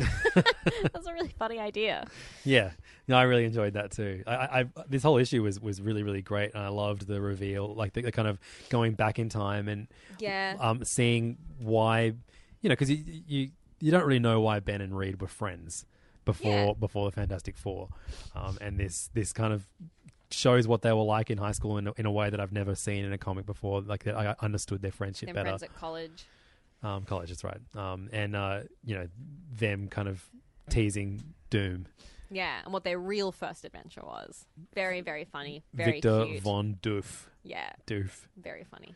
Um, and I loved that, like, you know, we get this backstory, think, thinking that it's just some weird flashback, and then it ties in immediately. Like, it, it makes so much sense that that is where this thing that Reed has left him. is. Absolutely. yeah. Also, Um, Ben calls Doom a tin tyrant. Good. I liked that. Um, look, even if they don't entrust him with Fantastic Four, when, when I think he's done more than an, even just one of these two issues is like give Chip Fantastic Four. Yeah, totally. But if just have him as a co-writer with another serious writer, Yeah, yeah. Mm-hmm. like him paired with Al Ewing, so he can do all the comedic stuff, and Al Ewing can do all the wacky cosmic stuff. But then Chip can be like, "Ah, too cosmic. Yeah. Bring it down a little bit. Bring it down a little bit." Mm. That would be really good. I agree. Imagine if Zdarsky and Hickman did a book together. That would be I would so love good. that. Because Hickman loves being a cheeky little cunt, He and does. and Zdarsky is one at all times. So I think that would be a, a very fun match. Also, was there a Garfield reference in this, or was that in the other Chip Zdarsky book? It's in the other Chip Zdarsky book. Chip Zdarsky loves Garfield, and he puts it in all of his books. well, not as much as um, uh, Ryan North loves Garfield, so much so that he got the creator of Garfield to draw a Galactus comic. so good. um, I read Peter Parker: The Spectacular Spider-Man, issue two ninety nine, written by Chip Zdarsky with art by Adam Kubert and Juan Frigeri. Um, it's all right. a lot of people in our group are saying how much they love this now. Yeah, I like it. Um, this is definitely one of the better issues I think of this run and this arc. Um, and there's some good, there's some funny gags in it. He references Garfield, and that is good to me. the end. She hates Mondays. She loves lasagna. It's just true. It's a, it's a everything you need to know about Siobhan. Oh Um, no! Oh, you forgot to read this one? Oh man. We talked about how good his Doctor Strange run is earlier, but Donny Cates also writes Thanos at the moment, with art by Geoff Shaw and colors by Antonio Fabela. Um, and this series uh, is about Thanos uh, thrown into the future, in which he sees a future version of himself, an old version of himself, um, and uh, he's with a cosmic Ghost Rider, and who we learn the identity of in this issue. Oh, can you tell me who it was? I'll give you two guesses. Was it Deadpool? No. Was it? Did you say Frank? What, as in like the Punisher? Yep. What?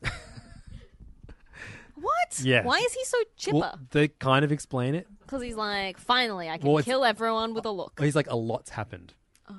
So I think we're going to learn what happened to the Punisher to That make is him. very odd. That is an odd choice. It's a fun choice. I'm into it. Yeah, yeah. I think like because basically like yeah, th- this this Ghost Rider speaks like Deadpool, like you know makes jokes all the time, yeah, is yeah. extremely lighthearted. To find out that he's Frank Castle is uh Bizarre. yeah, and um the best thing is that there's the the big reveal of who he is. He's like I'm Frank Castle, and Thanos is like never heard of you, which is great. That is great. Um, Um, I'm sad I missed this. This is a great comic. Yeah, it's really, really good. fun. The art's gorgeous. Colors are amazing. Yeah, Love it. It looks awesome. It looks real good. Um, yeah. So yeah, uh, look forward to us uh, talking about this once Siobhan has read the next i- issue. Yay. Sorry, Uh, everyone.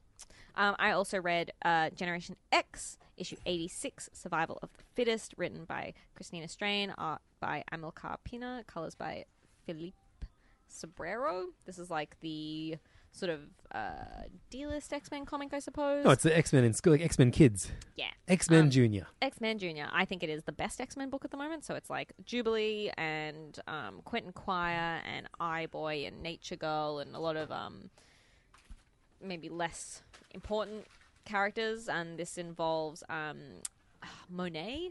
Mhm. You know Monet, and she's been possessed by her evil brother or something like that. Right. Anyway, it's got like Husk and Monet fighting and like teen romance, and it's really queer and like beautiful, beautiful moments, and gorgeously illustrated. And I'm so sad that this has been um, cancelled.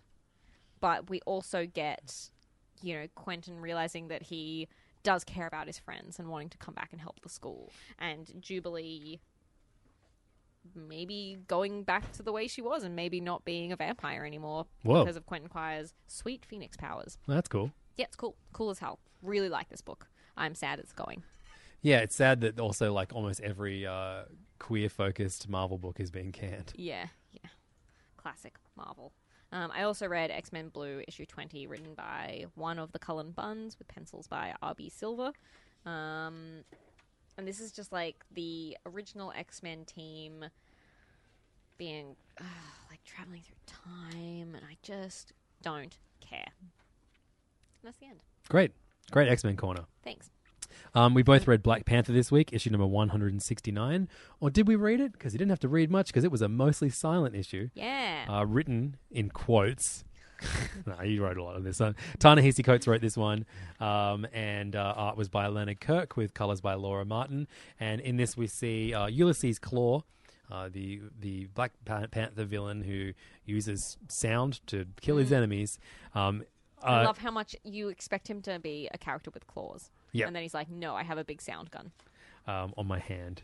Yeah, and so uh, basically he's using sound waves to bring back a replica of his dead sister. Mhm. Um, and during that time, sound is taken from the facility that um, he uh, uh, is on, which uh, also is where they're housing um, the two um, members of the Dora Milaje, um, sorry, the Midnight Angels, Aneka and Ayo. Mhm. Um, and we then see, like in in silence, um, we see Aneko, Ayeko, sorry, um, uh, break out of her of her chains and then rescue her her girlfriend. Really great And sequence. it's so good. The whole bit where she's wearing, like, don't give them a big um, metal helmet that she can then use as a weapon.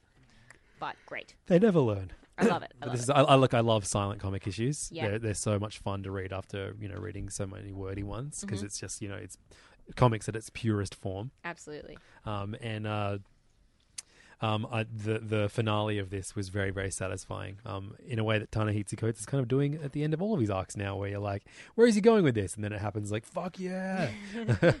yeah, this is a great comic.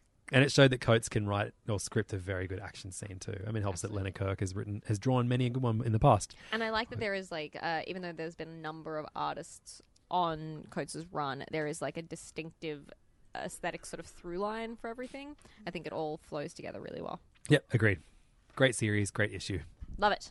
Um, final book I'm going to talk about is Luke Cage, um, Ah. another book which is uh, very close to its final issue, uh, written by um, David F. Walker with art by Guillermo Sanna um, and colors by Marcio Menyz. Um, and this is the finale of um, Luke Cage being stuck in a prison um, under the control of someone who has mind control over all the prisoners and is making them mine for um, the thing that allows him to have mind control powers. um, and um, there's there's a massive breakout, and uh, it was like just a yeah like a, a pretty solid uh, you know prison breakout comic. Nice. Classic, uh, you know, punching the bad guy on the way out and saying Mhm. something smart ass. Mhm. Um, and then uh, it looks like the uh, this might be the final. The next one might be the final issue, but it's called.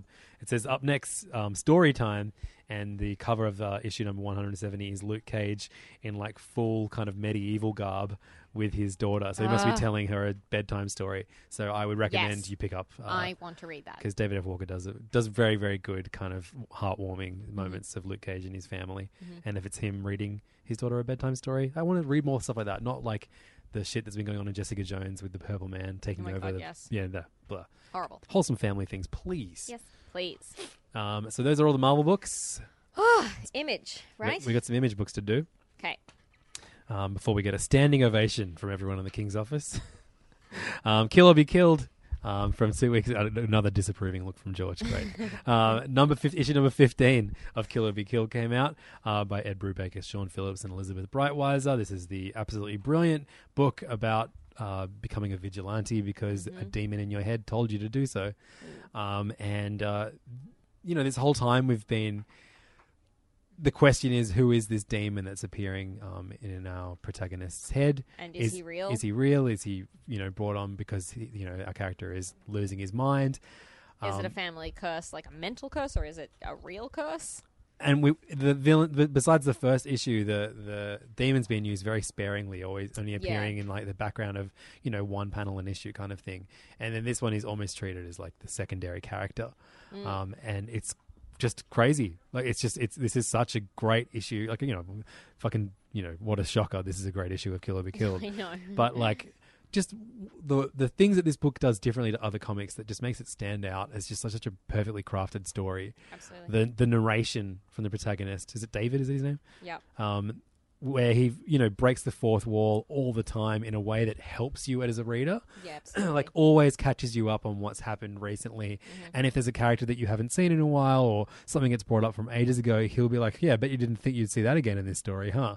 And like Yeah. we'll always be like, "Now don't think this is like the part of the story where I do this. I hate it when that happens." Like, you know, Yeah, he's so like very meta without being annoying. It just it just makes you m- more immersed in the world Absolutely. and uh and enjoy this story. and y- like wherever you think that this story is going, Brubaker always like totally flips it on you, and then flips it back, and then flips it in another direction that you didn't even know was a possibility, and constantly changes this. Like there is what what could have been a very like short simple story has been expanded into something so with so much potential and goes in so many directions and i just i think it's so amazing and like he's such a sort of reliable yet unreliable narrator Yep.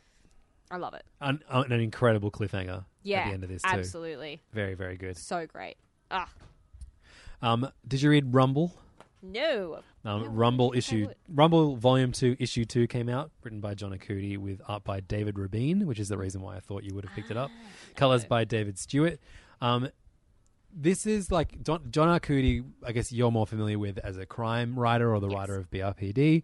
Um, he doesn't normally do like attempts at street lingo and young people dialogue, and that's the worst thing about this book. Like if I had to like, it almost stops me from enjoying the book. There's one character who is like this like white boy kind of like street kid who is just so irritating as a character and there were moments in this where I didn't want to finish the issue, even though this is a this is a story that I've uh, sorry a run that I've read twenty something issues of.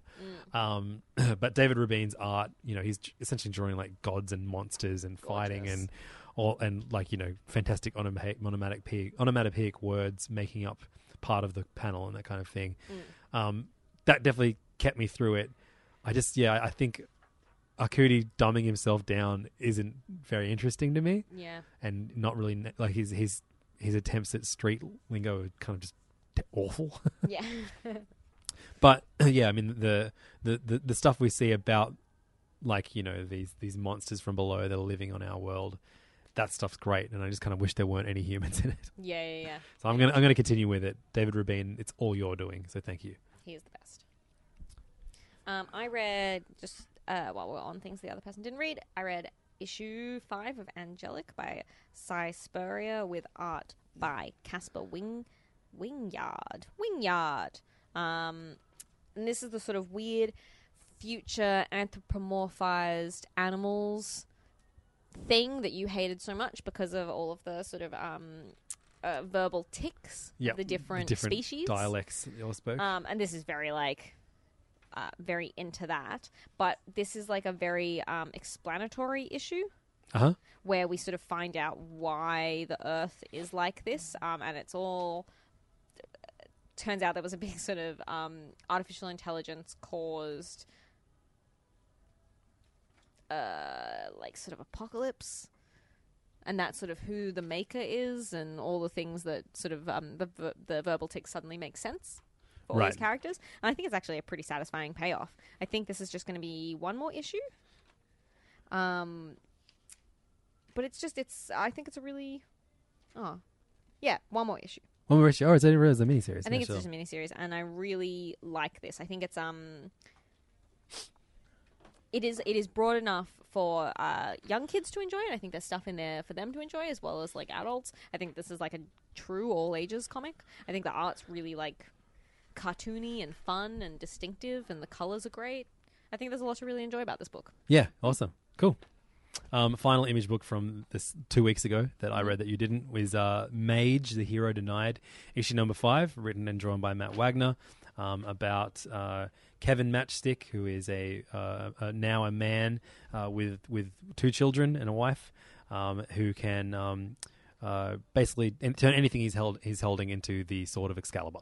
Great. Um, and uh, this is less about him like kicking butt. We see like a, a flashback to the past, but this is about like you know what to do when you are someone who has like you know superpowers, um, but you also have a family, and what you do to protect them, or what you do to bring them in to your world because maybe they're better off being a part of it than you sheltering them from it.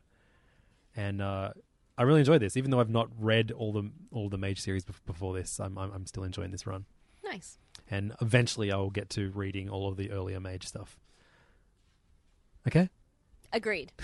um, I also just quickly to bring up something from like two Three weeks, weeks ago. Three weeks ago. God. Um, I read Sleepless issue two, and I just wanted to mention that because everyone should be reading Sleepless. It is amazing and gorgeous and like unique and the colors are amazing and the concept is great and it's really different from something from anything else and I love it I love it I love it yep, Sleepless is very very good. very very good everyone read it Um, and if you want to hear it more, a, a better review, I talked about what it last week. are you trying to say how dare you You said amazing three times. I'm so tired It's okay, only 30 more comics to go. um, so now we're going to talk about the comics that came out last week. And man, this was an incredible week for Image. yeah Um, just so many of my favorite books, and also realizing that one, some newer books are my favorites, um, or one newer book is my favorite. Um, but my favorite, probably my favorite comic I read all week was um, Southern Bastards, issue number 19. It's been a long time coming, and they even talk directly about that delay and why it was delayed. Um, written by the Jasons, Aaron, and Latour. Um, with, uh, who's on colors on this one? I can't remember. God, I wish all credits were just always in the same place. I think Latour does all these. Oh no, he definitely he has someone else on colors. They put it at the end. They put it. God damn it. Okay, cool. um, art and, art and color by Jason Latour. There you go. Yeah, whatever. Fuck.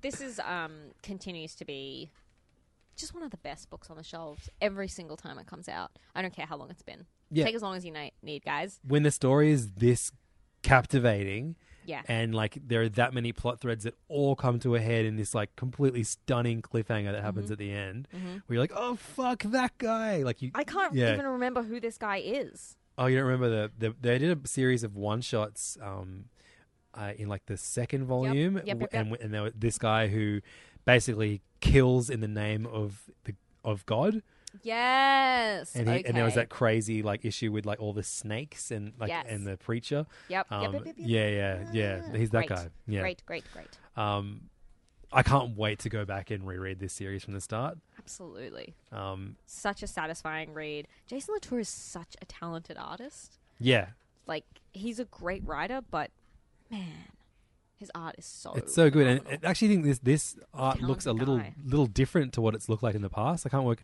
what the, the the finishing on it. It looks a bit more digital, like not in a bad way. Just like the lines are a bit more pronounced yeah. or something. I don't yeah, know what it is. sort of seems like maybe he didn't. Uh, like I know there was a long break, but maybe there just wasn't a little bit, little bit rushed, Yeah, but I still love it. It's Yeah, so absolutely. expressive and and and uh, angry. and just stylized. It's just, it doesn't exist anywhere else. You know. Mm. Absolutely. Um, and this this story, like you know, if, if you've read it, basically this this book is about Alabama and uh, and and Male football aggression. and a coach and barbecue and like different like different games that men play, like power games that men play, Mm-hmm. and um, just when you think that someone is about to eat shit again, Mm-hmm. the, the the most unexpected thing happens, and then it just keeps happening for the rest of the issue. It's a violent, violent book, it really is. but it's an exciting, violent book. Absolutely. yeah, my favorite issue of the week, I think, and I think just like w- one of the most essential reads on on the stands when they choose to put it out. But you know what? You know, shit gets in the way. Absolutely. Like, So, yeah. it's such a beautiful cover as well. I'm not 100% sure if. Did Jason Little do the cover as well? This cover, which one have you got? The variants by Chip Zdarsky, actually. Oh. You got that one? Yeah, it's Chip Zdarsky. Wow. You look in the look in the left Beautiful. bottom left corner. Oh, there you go. It says Chip. Good job, Chip. Good on you, Chip. Um, so another book, uh, Image put out that I just like. It's only four issues in. I think I love it as much, almost as much as I love Southern Bastards. Um, is Maestros, uh, written by Steve, Scro- written and drawn by Steve Steve Skroce, with colors by Dave Stewart, um, and lettering designed by Fonografiks. Uh, this is the story of a um, a young man who uh, whose father is like a very powerful wizard, and after his father dies, he it's up to this man to, to go back to this magic world and be the new Become king. the maestro. Become the maestro. Um, and in this, we are introduced to someone from hell, um, and uh, in, in, like in in his past, Mhm. and uh, then we The see daughter of hell. Yeah, and then we kind of like get this brilliant kind of display of his mother's love for him, which Mhm. I thought was like a really really excellent. She's so great. I love how how fucking disgustingly gory this can get. Yep. Um, and uh, Dong watch, everyone. Also, dong There's a watch. dong. There's a dong image. Image. I think only it's it's all the dongs are in image books this week. Yeah. Um, because what a dong I'm about to talk about. Um, uh, in in in, in, one of my favorite serious issues segments coming up very soon. Um, it's not even Dong Watch. It's uh, it's something else. Very very exciting. But uh, yeah, then we, we basically this ends with the maestro, uh, the new you know this younger maestro, um, going to this. Is it is it is it actually hell or is it like some demon? It's like de- the hell dimension. dimension, or whatever. demon dimension. Yeah. Um, where he's like, you know, convinced that everything's going to be just, you know, because he knows it has his history with this one girl, Yeah. demon. It'll be fine, and everything's not fine. Obviously, it's not fine. I like. This is a style of fantasy. Like I keep saying to people, like if you like, if you like Neil Gaiman, if you like Terry Pratchett, this is probably something that would appeal to you. But it's kind of almost beyond that as well. Like it's it's so funny, and these characters feel so real. Like they're so flawed and human and normal, and I funny, and I love it. I love that, like, um, when his mother, you know, goes to because there's even though like the, the the the main part of this book is that, that his father has has died. I love that how not permanent death and destruction is for all the other characters for the most part. Like, you know, the the the young version of Maestro sees himself impaled on spikes for the bulk of this issue in the flashback. Yeah, and then his mother like, crucified. Yeah, his mother. Um, his mother, like you know, fights her way through like an island of monsters in order to save her son, and comes back like missing a hand and half her face is burnt off, and Mhm. like I just love that this book isn't afraid to see like the most beautiful. Like you know, uh, vulnerable characters ripped to shreds and gory. It's not just like the, you know, the these big heroic men covered in blood. It's No, yeah, women have agency in this. Yeah, book. totally. It's amazing. Yeah, definitely. And I love the cover of the next one. Like it plays on so many sort of fantasy tropes. Like this sort of um, girl from hell that he saved when they were young is now like the sexy, like, um, like sexy demon queen of hell or something, and she has him chained up. Like it's just this. Is so good. It's so I great. love this. I You, you're missing that behind this. her and him, who's chained up, is this enormous, frightening demon with Yeah. horns. It's great. So awesome. Um, I love this book. Uh, the trade is out in July, I think. Uh, mark it in your calendars. Just circle the whole of July by Maestros. The first and trade. like the fact that this appeals to you when you don't like fantasy, when you like really, it, you know, No, I, what I don't like about fantasy is the explanation of all the realms and all, all of the folklore that you have to read, or like while you just just to just to know about one character, you have to know so much background of the world that you're reading in. and you don't feel like they've given you like I feel like there's quite a lot of Yeah, but it does it in a very amusing and, and, and entertaining it's way. just a good version. Yeah, totally, exactly. No, I, I don't hate fantasy. Yeah, I yeah, just, yeah. I just like I, I get overwhelmed by it Yeah, quite easily. totally. Uh, so we also saw the return of a, of a book called Sex Criminals. Yep. Um, issue twenty one, uh, written by Matt Fraction with art by Chip Zdarsky. Mhm. Um, Just having to and take mine out of its polybag uh, before we review the issue, um, it's a great segment entitled "Siobhan Oh. describes the XXX variant cover." Great. This month was done by Kris Anka. Yay, I Uh, haven't actually seen it yet. We named the beloved segment "Dong Watch" after um, a dong drawn by Kris Anka Yeah. in "The Wicked Yeah. and the Divine." He so, loves uh, dongs. look, you know what to expect. Without further ado, Siobhan, describe this variant. Yay. Oh, oh my god. oh my god. I just like I'm so happy that this comic exists. Like it's so flawed. I don't even know if I love it anymore, but Really? man, what a hilarious cover. Oh, okay. Okay. Okay. So we've got John and Susie, right? The heroes In- of our book. the heroes of our book in an embrace. And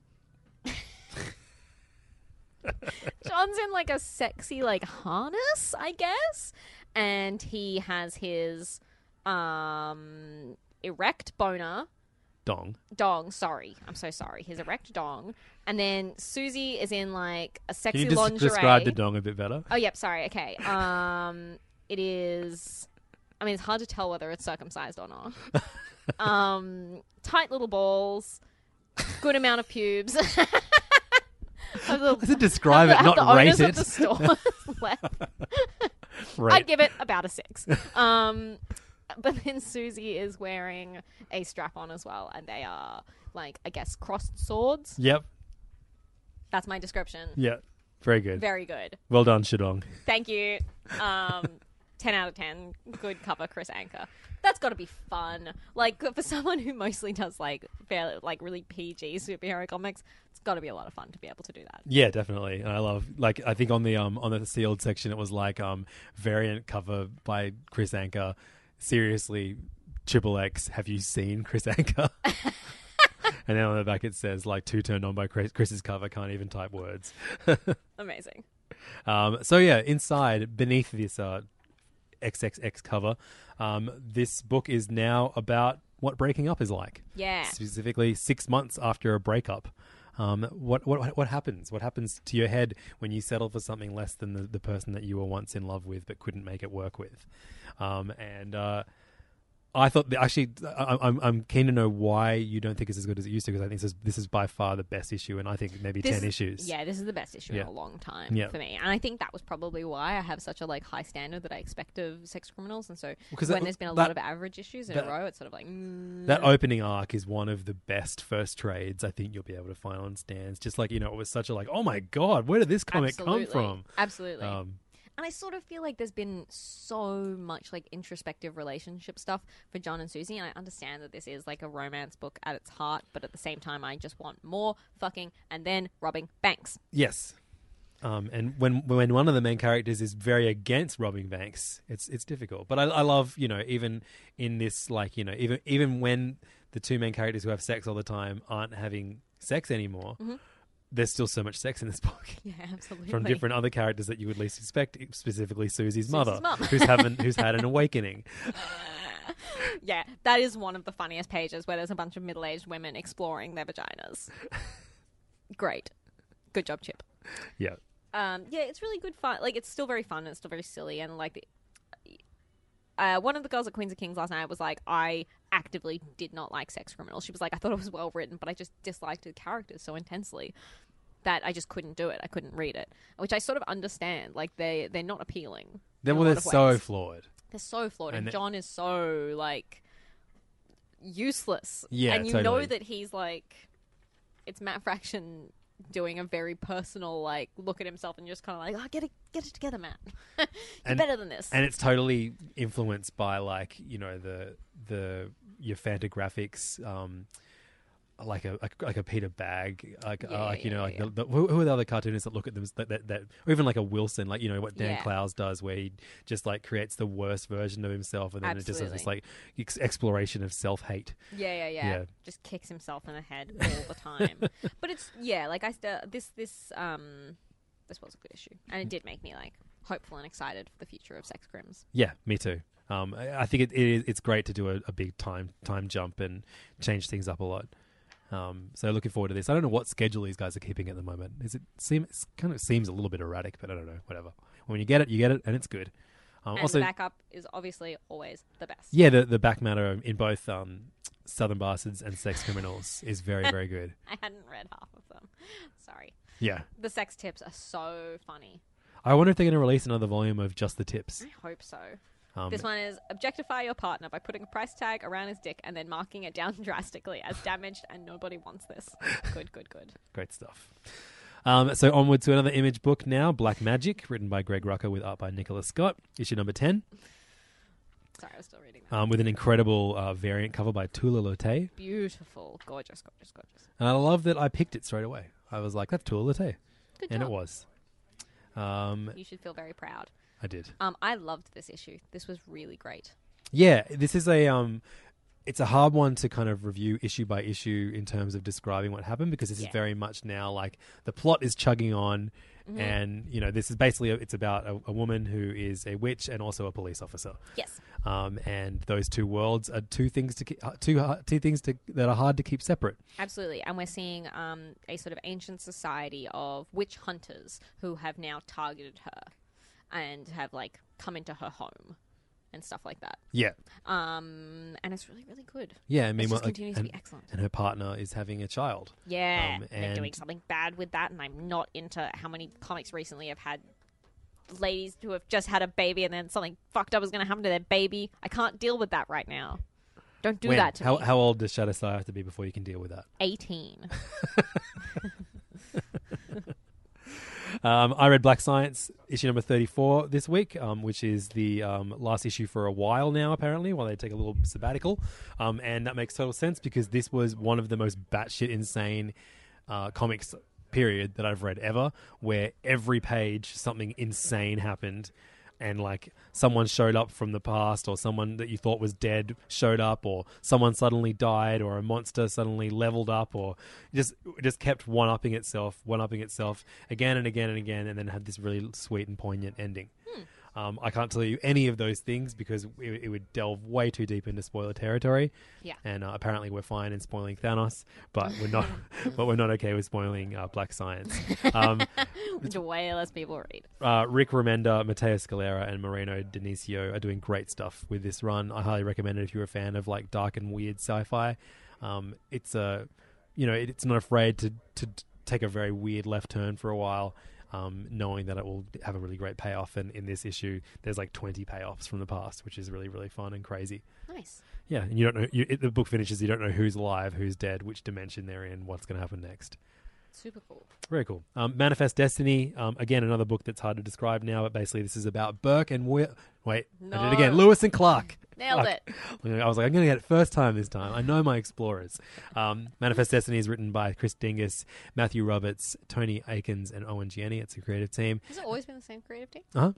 And um, it's basically about um, Lewis and Clark making their way from one side of America to the to the other, um, and uh, they are basically trying to um, take with them the daughter, sorry, the, the, baby of an Indian and a white man, um, as a kind of like peace offering between two sides at war, um, and uh, that's kind of like the, the, the what they're trying to do, but along the way there's monsters and all kinds of crazy supernatural bullshit. Um, or there certainly was in the first few arcs, and now there's less and less of that. It's more about the power play between um, the various characters um, and and convicts that they've taken with them on their journey. Um, and uh, I was like kind of against that at first. I liked the anarchy of how many monsters there were, and this issue finished, and I was like, you know what? They're doing really really great character work now. I think I, I like this book the most I've ever liked it. Oh, cool. Um, and um, then the first letter um, in their letter section is uh, just made me so happy that I'd come to this conclusion before reading this letter. The letter is like, um, Dear Chris, no action, no monsters. Big problem.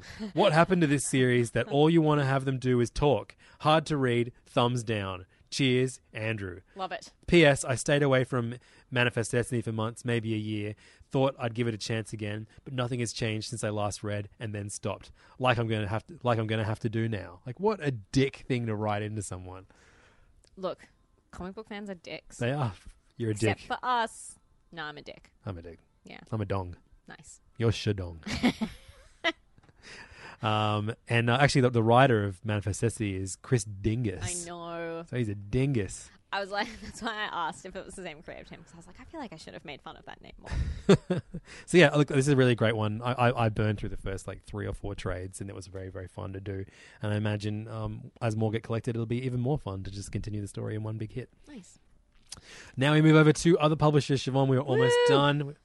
Oh, God. Oh god, my, my the, the pile of comics landslide. is is starting to collapse. um, so let's kick things off with a review of Rugrats issue number four out through Kaboom. Um, with Nickelodeon. Now, we loved the first three issues of Rugrats. It was written by Box Brown Mm-hmm. uh, with an excellent artist who uh, had her own style. I can't remember what her name was, No, DJ neither. something. I. Um, and uh, we were very concerned about the future of this book after the, the first arc finished. Mm-hmm. Um, you know, we were worried about whether or not Box Brown would continue and this uh, artist would continue. Unfortunately, neither of them stuck around, but we got a new creative team in uh, Pranas uh, Naujokaitis, uh, Jorge Monlongo, and colors by Eleonora Bruni. Um, and I was concerned seeing the new creative team on there. Actually, I didn't realize at first. We were like three Yeah. or four pages in, and I was like, "Well, it's definitely not This the same is artist." different. I was like, "Is this has this been written by Box Brown still?" And I was like, "You know what? I'm, I'm still I'm still enjoying this. I'll keep reading it." Hmm. Basically, this is the Malibu Stacy episode of The Simpsons, except Yes. it is Angelica um, in With the, a Cynthia doll. with a Cynthia doll, and, and basically there's there's a new Cynthia doll coming out, and um, Susie and Angelica uh, have to battle a whole bunch of other kids um, with the help of Tommy and his friends to uh, to find the Cynthia doll. And um, it's a really, really fun and silly. I, Mm. It was far more comedic than what Brox Brown was doing, um, and like anticsy. Um, but I really enjoyed it, and I especially enjoyed the art because it, it's not. They still don't look like you know, like photos of the. Uh, or like you know, of- of screenshots of, of the cartoon. It's definitely um, in this person's style, um, and Yeah, this was lot- a good fun issue. I thought it was great. yeah, it was really really fun. It's not you know, the biting kind of satire of it all was semi present, not not as much as what Box Brown was doing, but it was still definitely there. It didn't feel like a massive tonal change in in, in this goofy all ages kids comic. Um, but uh, yeah, I, I- I thought this is a, a solid issue. I agree. Still a good fun comic. I hope Box Brown comes back, but also I hope he works on some other other things that he's writing himself because I love everything he does. He is great. And next time we do a graphic novels Patreon bonus episode, sometime in February. Don't get your hopes up. We're gonna, we give January Mm. God, a guys. after this. Uh, I want to talk about. I wrote, I wrote Andre the Giant. It's so yeah, fucking good. it's good, right? So good. It's great. Um, Boom put out another book last week, and that is Fence, issue number three. Woo! Fucking love Fence. Love fencing. Do love you love? Do you love swords? I love swords. Do you love attractive gay men? yes. We got them both. Swords and gay men. Yes, please. Written by Melbourne writer, Melbourne or Sydney? Yeah, Melbourne, Melbourne, writer. C.S. Pacat with um, art by Johanna the Mad, colors by Joana LaFuente. Um, Fence is a story about a bunch of boys who have gone to a college uh, that excels in fencing, Yep. and uh, you can only they're only there a couple of them are on scholarships. The main our main kind of protagonist is on a scholarship, and they're only letting is it two people, Three. people on the team, and if he doesn't make the team, he loses his scholarship. So everything's on the line. However, there is a um, extremely um, sassy and extremely good fencer, um, Seiji. Seiji, um, who he is a roommate of with. Mm-hmm. Um, that he has to beat or at least be as not not lose to basically Yeah. because he lets the, the first issue sees him lose to Seiji. Um, there's a lot at stake for almost all the characters here. Tensions are high. Pecs are beautiful. Pecs are beautiful. Eyes are beautiful. Great eyes. Great, great face. Great, you know, feminine kind of but masculine faces. A great Absolutely. exploration of, of that. Um, Absolutely. and like uh, just extremely expressive and such a range of faces and identities and um, it's so good. It's so good, guys. And like because CS Pacat I think has a history as a fencer. I think she Oh, great. also does fencing. So everything feels very like real and it's a very um accurate look Yeah, this it- very insular sport. Totally. It does it, it does what that um what was it called Stomp or something like that? Um Slam. Slam, Which was yeah. all about um uh, Roller derby? Roller derby. And like, you know, I stopped reading that because they never justified why anyone would roller derb. I know. Because it was just like it would just be them injured and with no time to do anything else in their lives. And But I the- don't think they explained the sport enough. Exactly. Whereas this does, I I learnt so much about fencing from reading this. Um, while having, it's like basically all like the, the the two core things that make this book what it is is that it's like telling you what fencing is Mm-hmm. and having this like setting up like this big contest and letting you know how someone can be good at it, Mm-hmm. and then the relationships within it. There's almost nothing else going on in this book, and I Yeah. think you know that that that's kind of what you get from a lot of.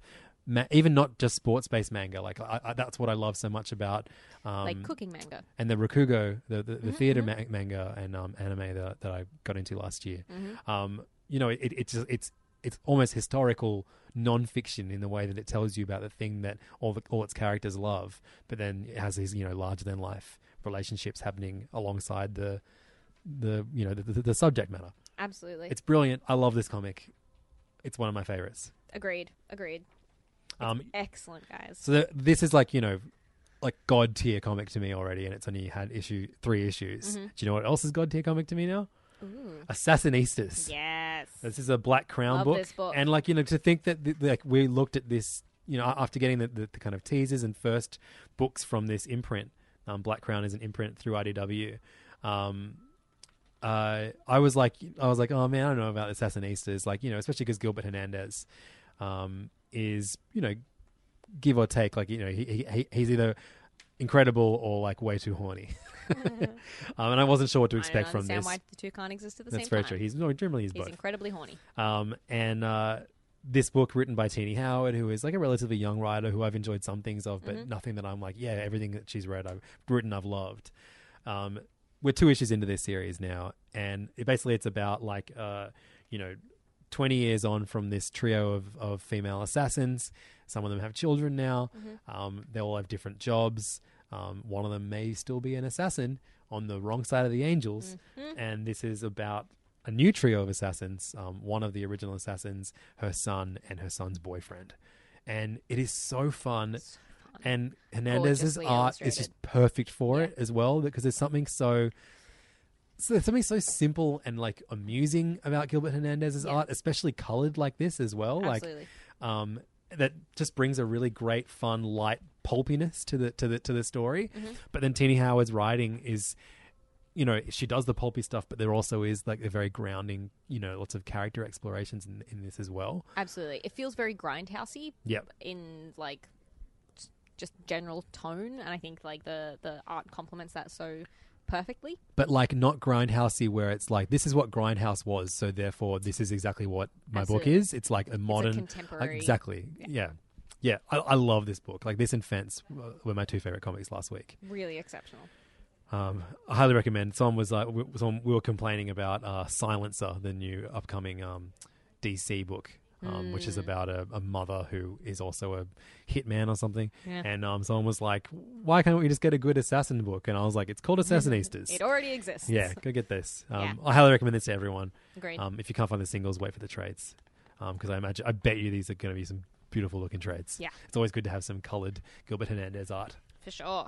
Um, so uh, final books that I'm not sure. Oh, you'd read it. Great. Yeah. Awesome. From uh, two weeks ago. Um, Doppelganger. Um, we talked about Alterna Comics at the start of the episode, the weird, um, cheaper newsprint printed um, comics. Um, and this is probably my favorite of all of the Alterna comics I've read so far.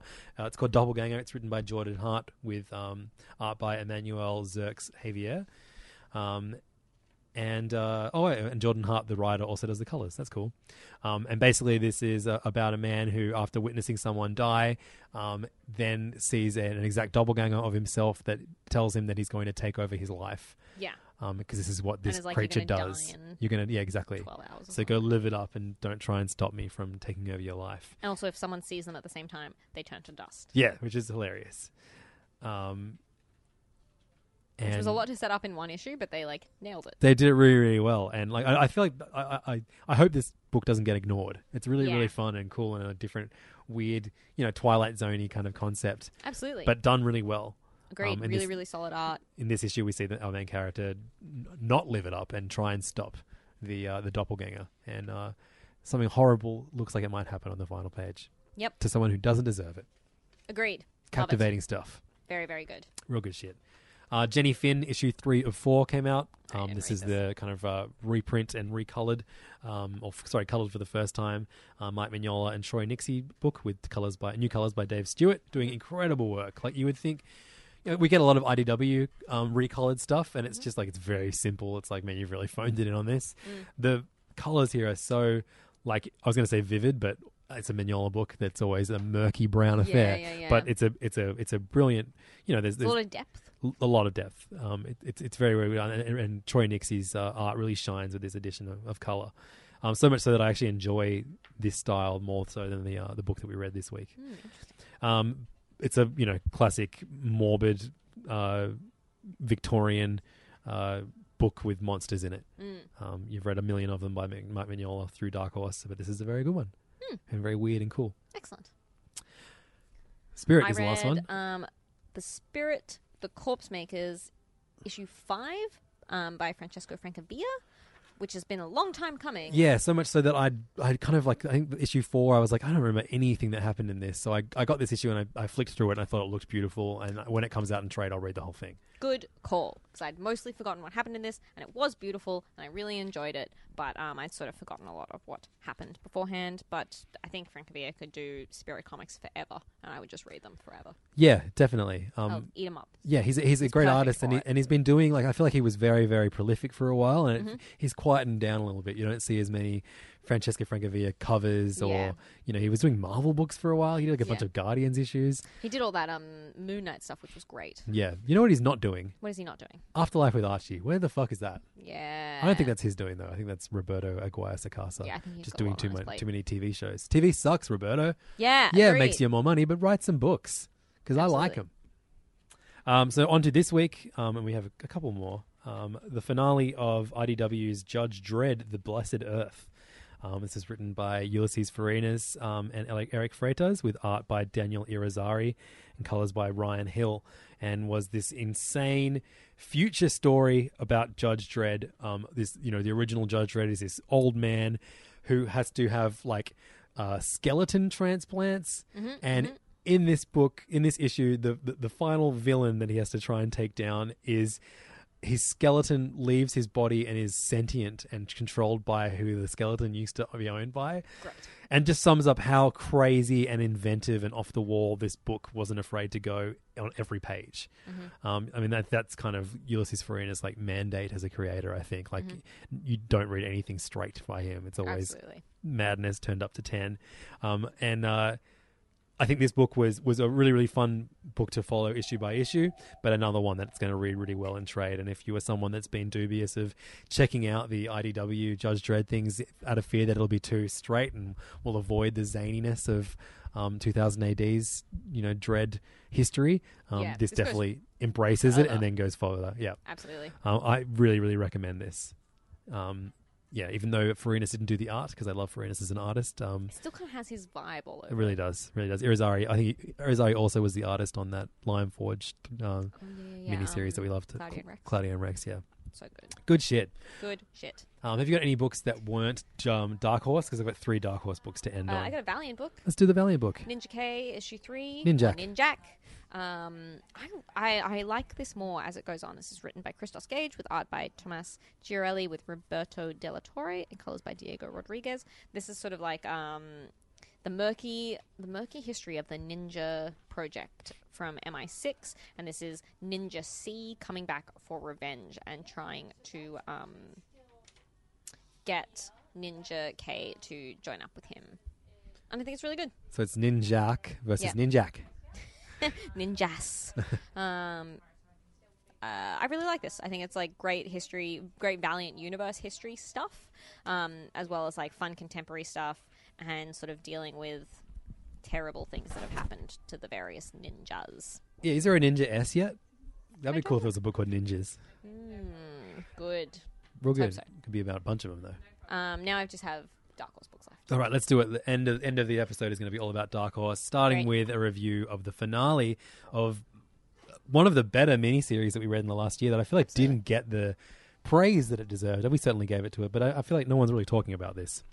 Yeah, Um, it seems like it went weirdly under the radar, despite the fact that it ties in really directly to the main series, which is beloved by many. Yeah. Um, so from the world of Black Hammer um, by Jeff Lemire um, comes a book called Sherlock Frankenstein and the Legion of Evil with art by David Rubín, who did art on a few of the fill-in issues of uh, of Black Hammer. um, he did art for this entire miniseries, and it is about the daughter of Black Hammer um, investigating what happened to her father uh, by way of uh, interviewing all of his kind of regular bad guys, and it culminates in her finally meeting Sherlock Frankenstein, who is uh, an amalgamation of Sherlock Holmes and Frankenstein, who operates on himself and basically makes himself invulnerable Mhm. um, and, And can never immortal. die. Immortal, yeah, exactly. Um, and uh, uh, you know what drove him crazy, and and why he because he was at one point like a hero, and, Yeah. and why he became a villain. Um, and then why he became a hero again. Yeah, it's man, this was fantastic and grew the world of Black Hammer more so than the Black Hammer issues did. Absolutely. And like talks, it- it's almost like this massive. It, not only does it grow the world, it also does so by sem- celebrating. It's such a celebration yeah, exactly. of superhero comics as a genre and the history of it. It goes through like the golden age and the silver age, and it's it's such a it's such a delight.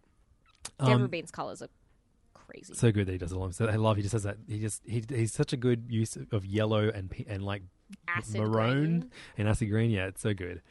Um, so hopefully, hopefully we see more of Sherlock Frankenstein. Yeah. trying to be, do good.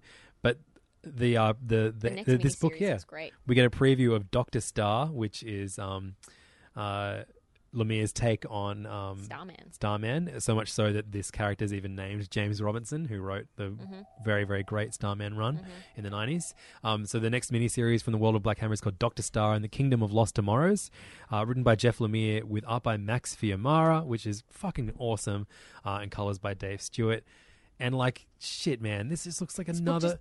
It's so different. Yeah. It's set in like it's set now and flashing back to the 40s, so you know again is going to be like a JSA esque comment mhm. comic. And Everything about this just makes me so happy. yeah, this this is a this is an incredible world that he's building. Absolutely. And then and then uh, the the the next run of like because Black Hammer's finished, it's going to come back as something else Mm. too, right? To further that story. So good. How awesome. Incredible. Yep, just the best. Um, when this one comes out in trade, definitely buy it, dear listener. Um, we also got issue two of six of Empowered and Sister Spooky's High School Hell, the uh, Empowered kind of mini series uh, written by Adam Warren, the series creator, with incredible colored art by Carla Speed McNeil.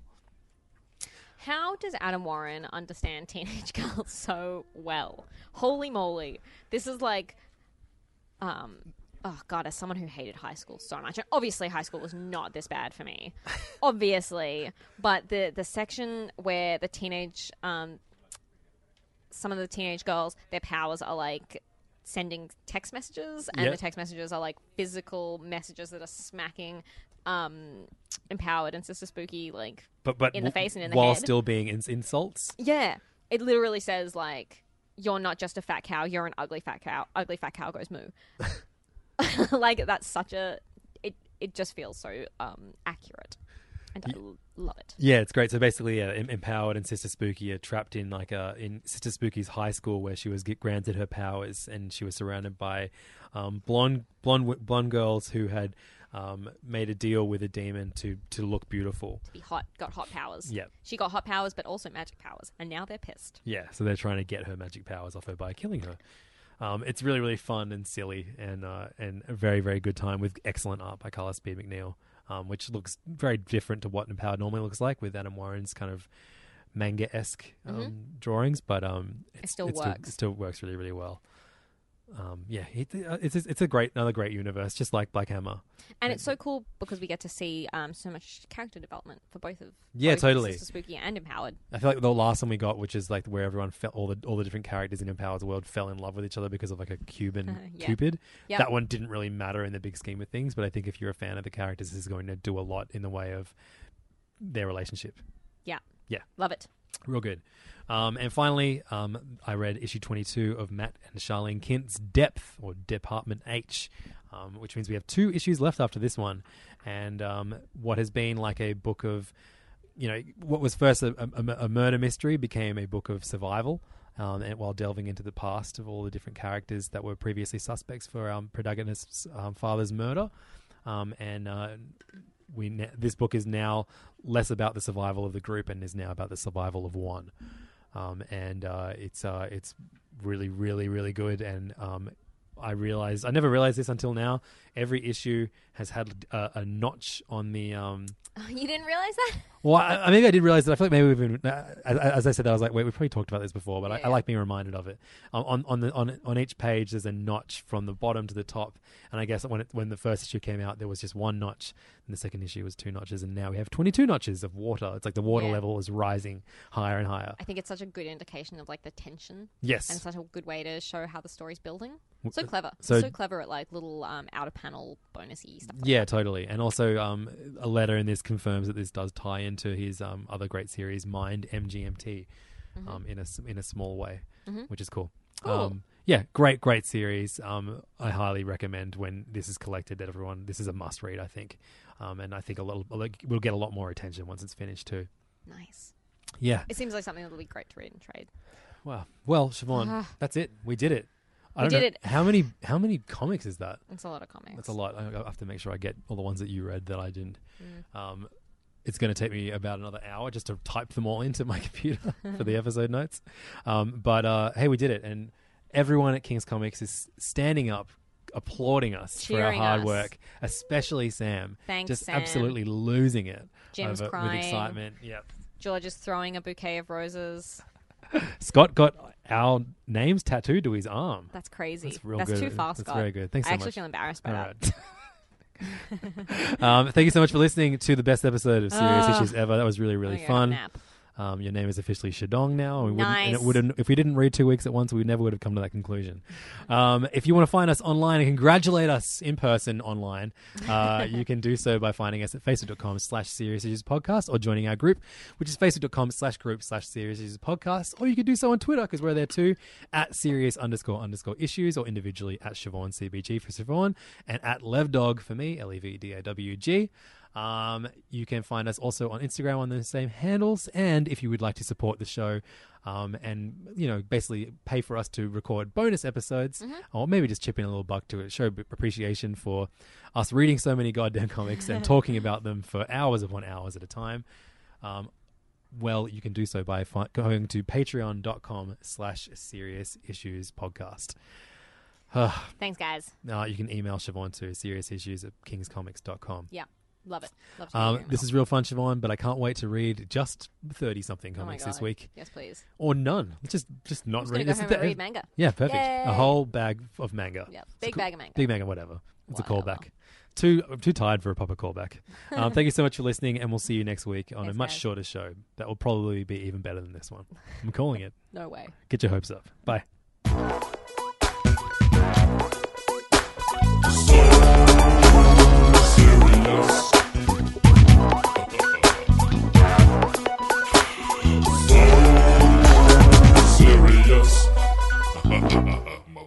This podcast is part of the Planet Broadcasting Network. Visit planetbroadcasting.com for more podcasts from our great mates. It's not optional, you have to do it. we used to go easy on it, but now you have to. Yeah. Yeah.